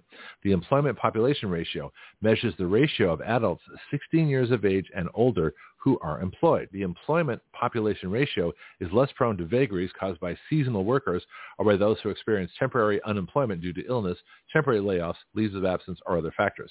And of course, they don't explain it. So let me click on employment population ratio and see what that is. Ah, here we go. Investopedia. February 15, 2022 the Investopedia team, including Eric Estevez, who says, what is the employment to population ratio? The employment to population ratio, also known as the employment population ratio, didn't I just say that? Oh, okay, they just take out the word too, is a macroeconomic statistic that measures the civilian labor force currently employed against the total working age population of a region. Okay, so it's often right, here we go. Uh, this sounds like a lot of gobbledygook. I don't think there's anything real benefit here. All right, so here's an example. If 50 million people are employed in an area with 75 million people of working age, the employment to population ratio is 66.7%. Calculation is as follows. Labor force employed divided by total population. Okay, great. I'm not sure what this is a measure of. All right, let's forget this one. Let me get to the good one. Let me get to the controversial one. So, well, according here. to the debt clock, uh-huh. The total unemployed is 5.6 million. Actual unemployed is 10.5 million with 159.6 million in workforce right now. Okay, so so say that again. So the debt clock. Let me. And which one do you think is participation rate? Which one do you think is unemployment rate? Well, the, uh, the official unemployment uh, is the particip- participation. You got five points, about five point seven million. That's unemployed officially. Then actually unemployed, that's probably just I mean, that may be including people that's retired. That's ten point five. No, that, those no, they're not counting the workforce. No, remember the workforce. About one hundred fifty nine, one hundred fifty nine point six million. That's in the workforce. Well, I got the debt clock here. I've got it in one of my many uh, things on my thing here. So I want to get the exact heading because I think there's something to this. That uh, there's there's more to it.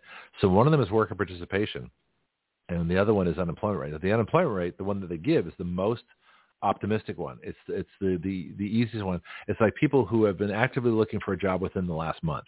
That's what they're considering. That's the U3 rate. The U6 rate includes discouraged workers that gave up looking for a job that are unemployed. But they never talk about that one. So let's see if I can find my, uh, where's my debt clock? Well, give me the exact heading. Tell me exactly what it says actual unemployed, which is the total unemployed plus all marginally attached workers plus total employed part-time for economic reasons. 10, 10.6 million. Okay, I've got a, I've got a debt clock here too. It's, it says uh, national debt 26 trillion. That's wrong. How old is this? This one must be really old. I should refresh it. Let's type in usdebtclock.org. Uh, okay, let's get a new one up here. Yeah. So U.S. debt clock.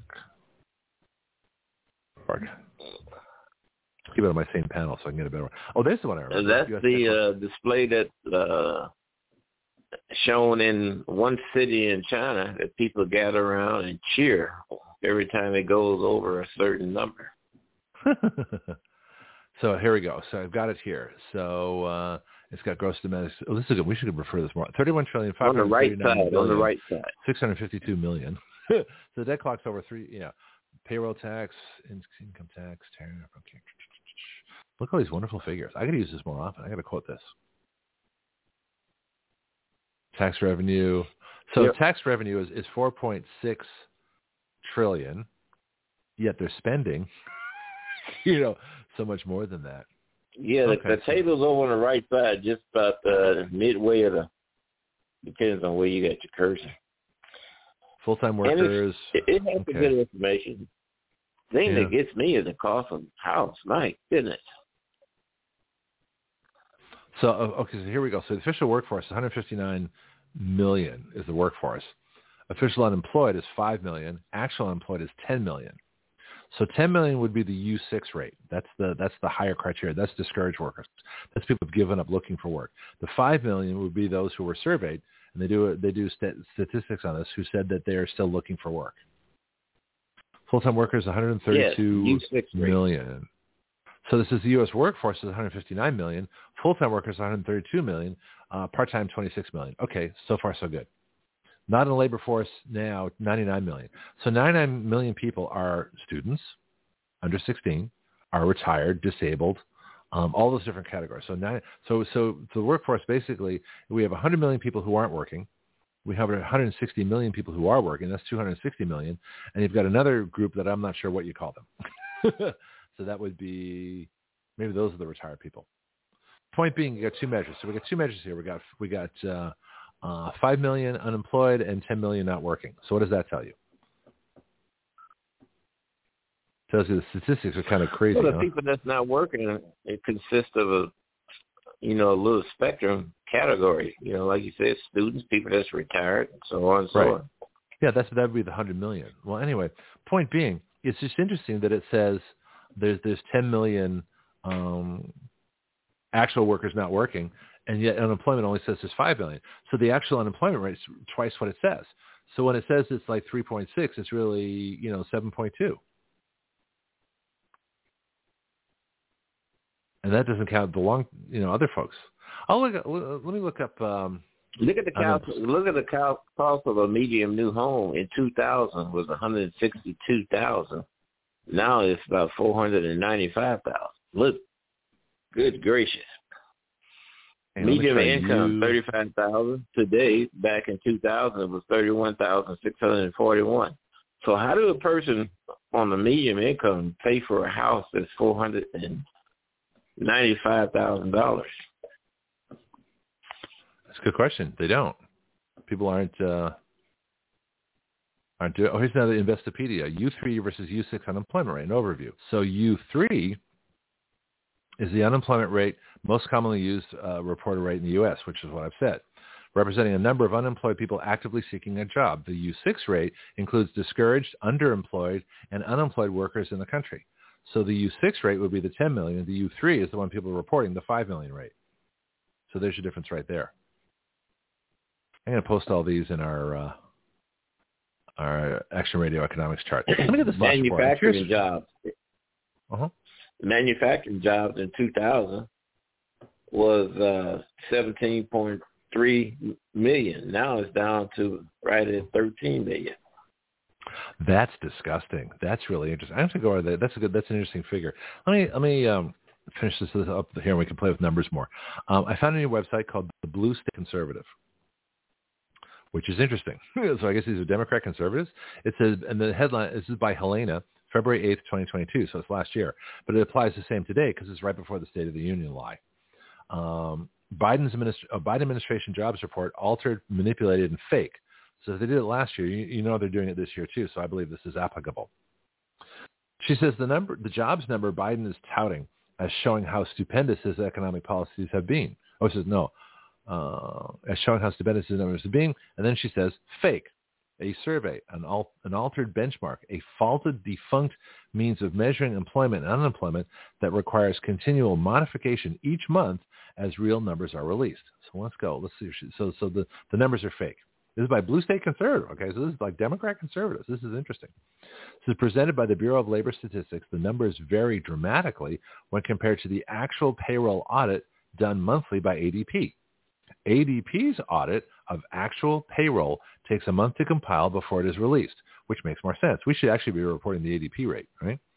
Says, as I as uh, as a test, I looked up what ADP reported for December compared to the Bureau of Labor and Statistics. ADP reports a job loss. This is last year, February, right? A job loss of 301,000 jobs.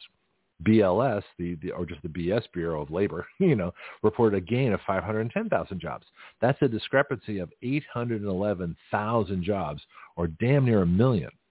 Therefore, the 467,000 being surmised by BLS for January is significantly suspicious and could be completely wiped wiped to another revision of three of negative 350,000 when ADP releases the report in March. Interesting.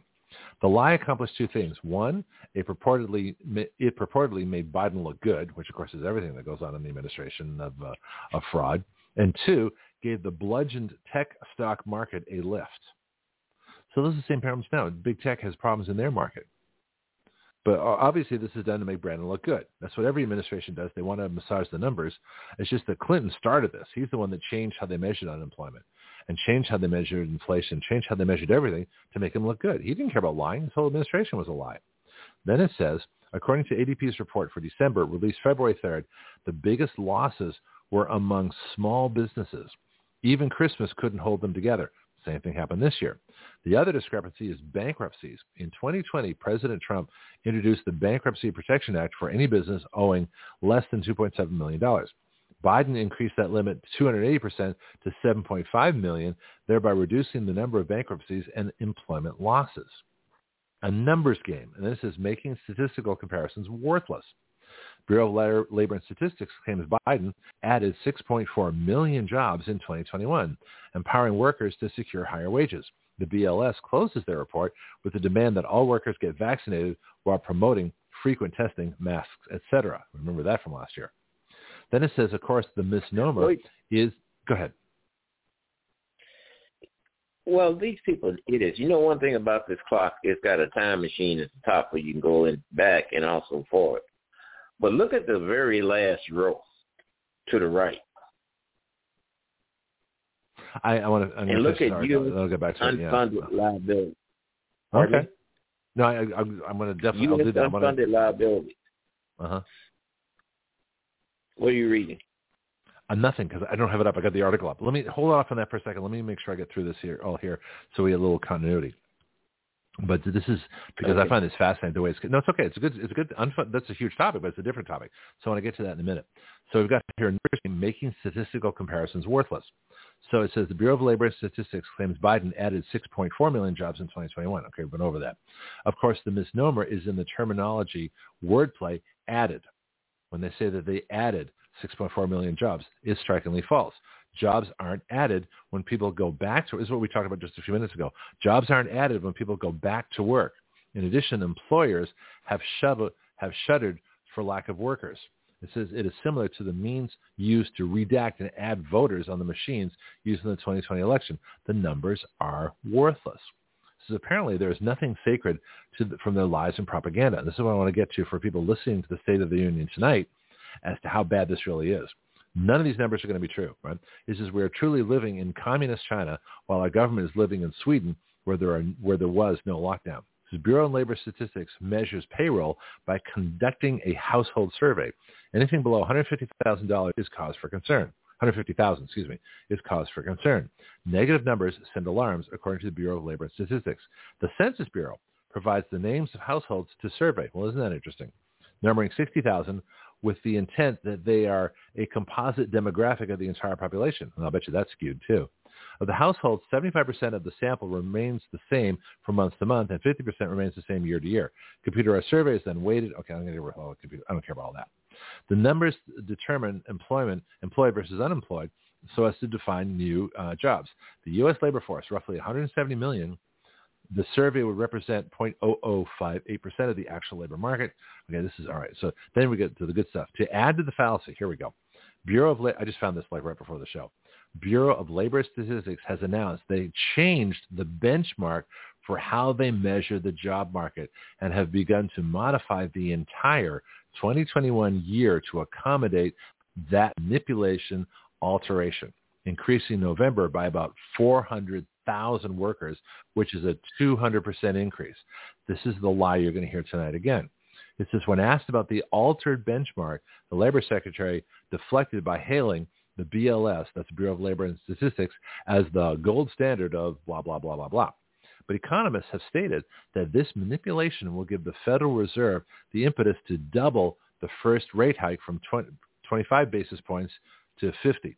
In other words, you know, 25% or whatever it is, you know, 0.25 to 0.5, which will bring equity shares crashing to a halt. It would appear that the benchmark was recalculated based on changing the total labor force from 170 million to 146 million based on deaths. Oh, that's interesting. So they sort of extrapolated from COVID. Then it says that would equate to 24 million people in the labor force who died or were permanently disabled. In addition, they revised the there's my 10 second warning. We'll go for a bit beyond.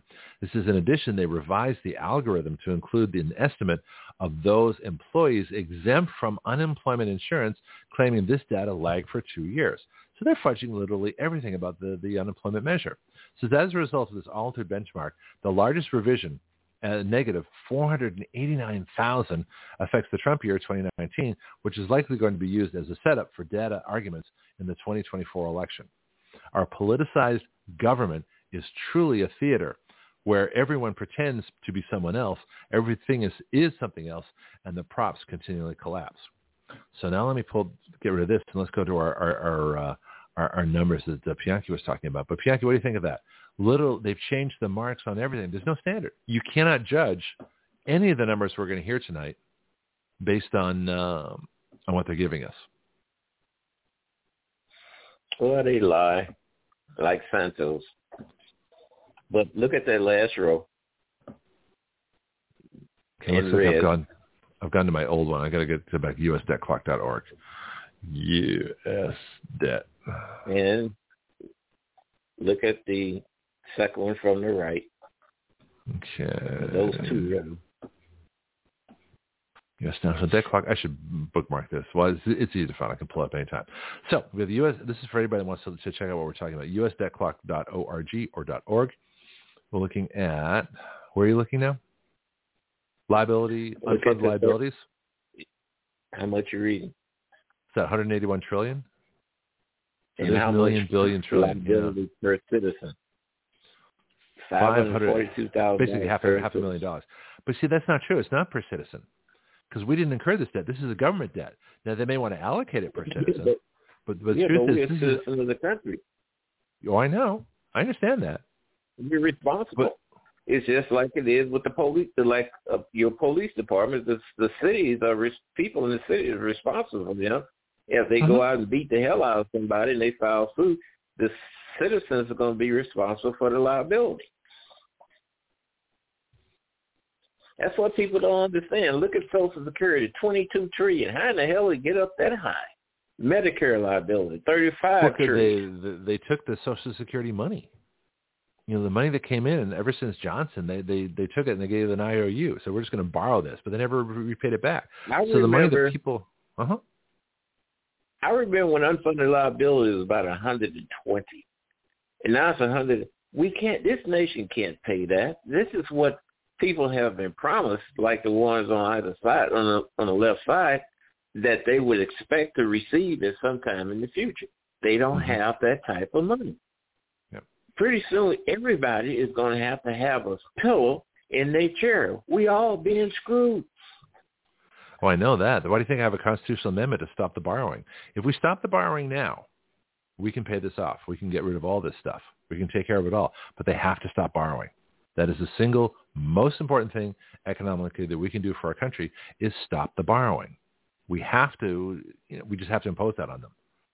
Otherwise, we're screwed. If Jefferson didn't want it, lot. point four trillion. Yep. Well, agreed. Good. I see that. Gracious. Mm-hmm. No, you're right.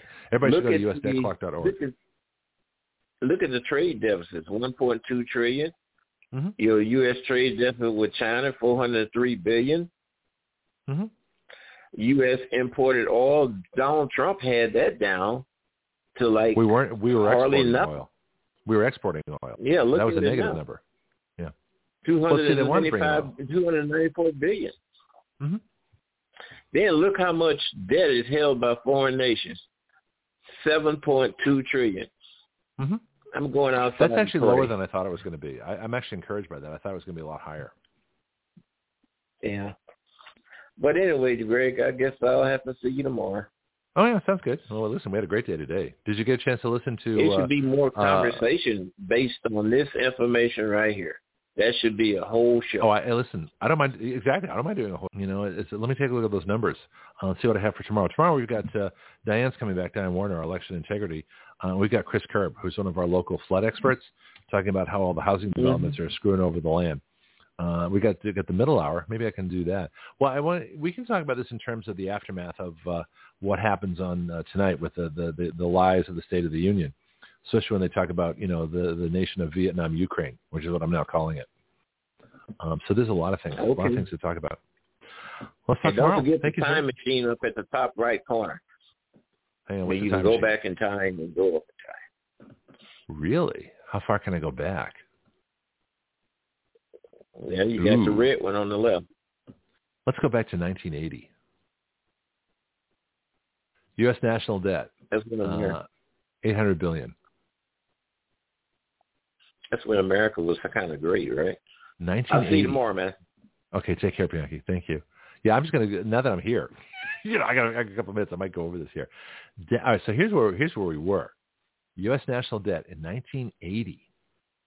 Okay, started Ronald Reagan's uh, term, 862 billion dollars, or was it trillion? Let me see. Uh, 100,000. That'd be million. Yeah, 862 billion. I didn't even reached a trillion yet, right? That's nothing. U.S. federal tax revenue, 400 um, was it billion? That's that? Yeah, four hundred four billion dollars was the revenue. Now it's like four point five trillion. Of course, I don't know if this. I guess this accounts for inflation. I'm not really sure. Huh? That's interesting. Let's go back. Let's go back to where where we are now. Oh, then they've got uh, on this day in 2027. they actually go ahead. The the the the, national debt is 36 trillion. That's only uh, what this is 2023. That's four years from now. 36 trillion. I bet you it's gonna be higher than that if we, unless we stop this. We have to stop this. Anyway, I've had enough fun. It's been it's been crazy. All right, come play a couple more things for you. Uh, again, our websites, writeyourlaws.com, W-R-I-T-E-Y-O-U-R-L-A-W-S. That's where you find us for our legislative stuff. Our, our show site, blogtalkradio.com slash citizen action. Uh, my Substack is gregpenglis.substack.com. That's where I write articles explaining all the stuff we do here. And then our Give Send Go account, givesendgo.com slash action radio. You want to help us out? All that information is on your broadcast page, as well as our discount code WYL stands for Write Your Laws. For all of our discount categories, My Pillow, Graith Care, all those different- Strike Force energy drinks, all those things. That's on our broadcast page also. In fact, pretty much everything's on our broadcast page. I'll see you tomorrow morning at 7 a.m. Bill Fecky's still off, so we'll have Wendy at 7.30. I'll figure out what to do the first half hour, uh, probably talking about the, uh, the the lying State of the Union, and we'll see uh, we'll see what happens. Greg Penglis here for my book, The Complete Guide to Flight Instruction. Everyone at some point in their life wants to learn how to fly. Few try. Even fewer go on to get a license. I believe a major reason for that is how we teach people how to fly. My book is designed to help you navigate the flight training system, but it's so much more than that. It really describes an entirely new way to teach flying. So if you've never tried a lesson or got discouraged in your training and quit for any reason, this book can help you. Don't be a rope pilot who just follows procedures. Be a thinking pilot who makes great decisions, who understands all the reasons why we do what we do.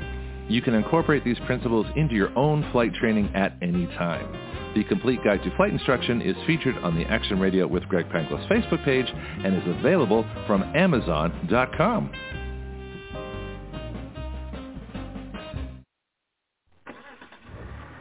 Well, that sounds good. Even better. Okay, how about your car? If you want the best service for your vehicle, please talk to James at Florida Stores Automotive. conveniently located at 6715 Caroline Street in the historic district of Milton, Florida, right between the Milton Bakery and the Blackwater Trail. Whether you need an oil change or an entire engine replaced, this is the place. The phone number is 850-623-6651. That's 850-623-6651. Call, ask questions, and get the information you need. Florida Stores Automotive is a full-service automotive shop for both domestic and imports, modern and classic. It is a family-owned business here in our Milton community. Open weekdays from 7.30 to 5 p.m., Florida Stars Automotive is a convenient place to keep your car maintained and on the road. Ask them about Firestone tires and the rotation and maintenance plan. Florida Stars Automotive. I go there. You should too.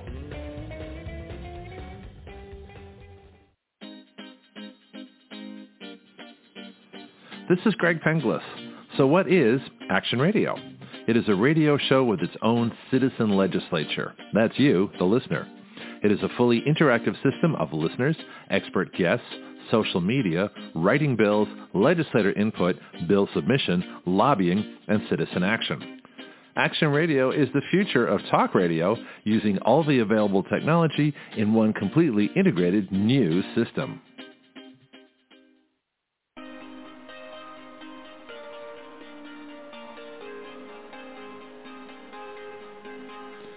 You are listening to Action Radio Online with Greg Penglis. The webpage for all Action Radio shows and podcasts is blogtalkradio.com slash citizen action. Please share our show with all your friends and family, both nationally and internationally. The guiding principle of Action Radio is this. We the people give our consent to be governed through writing the laws by which we are governed.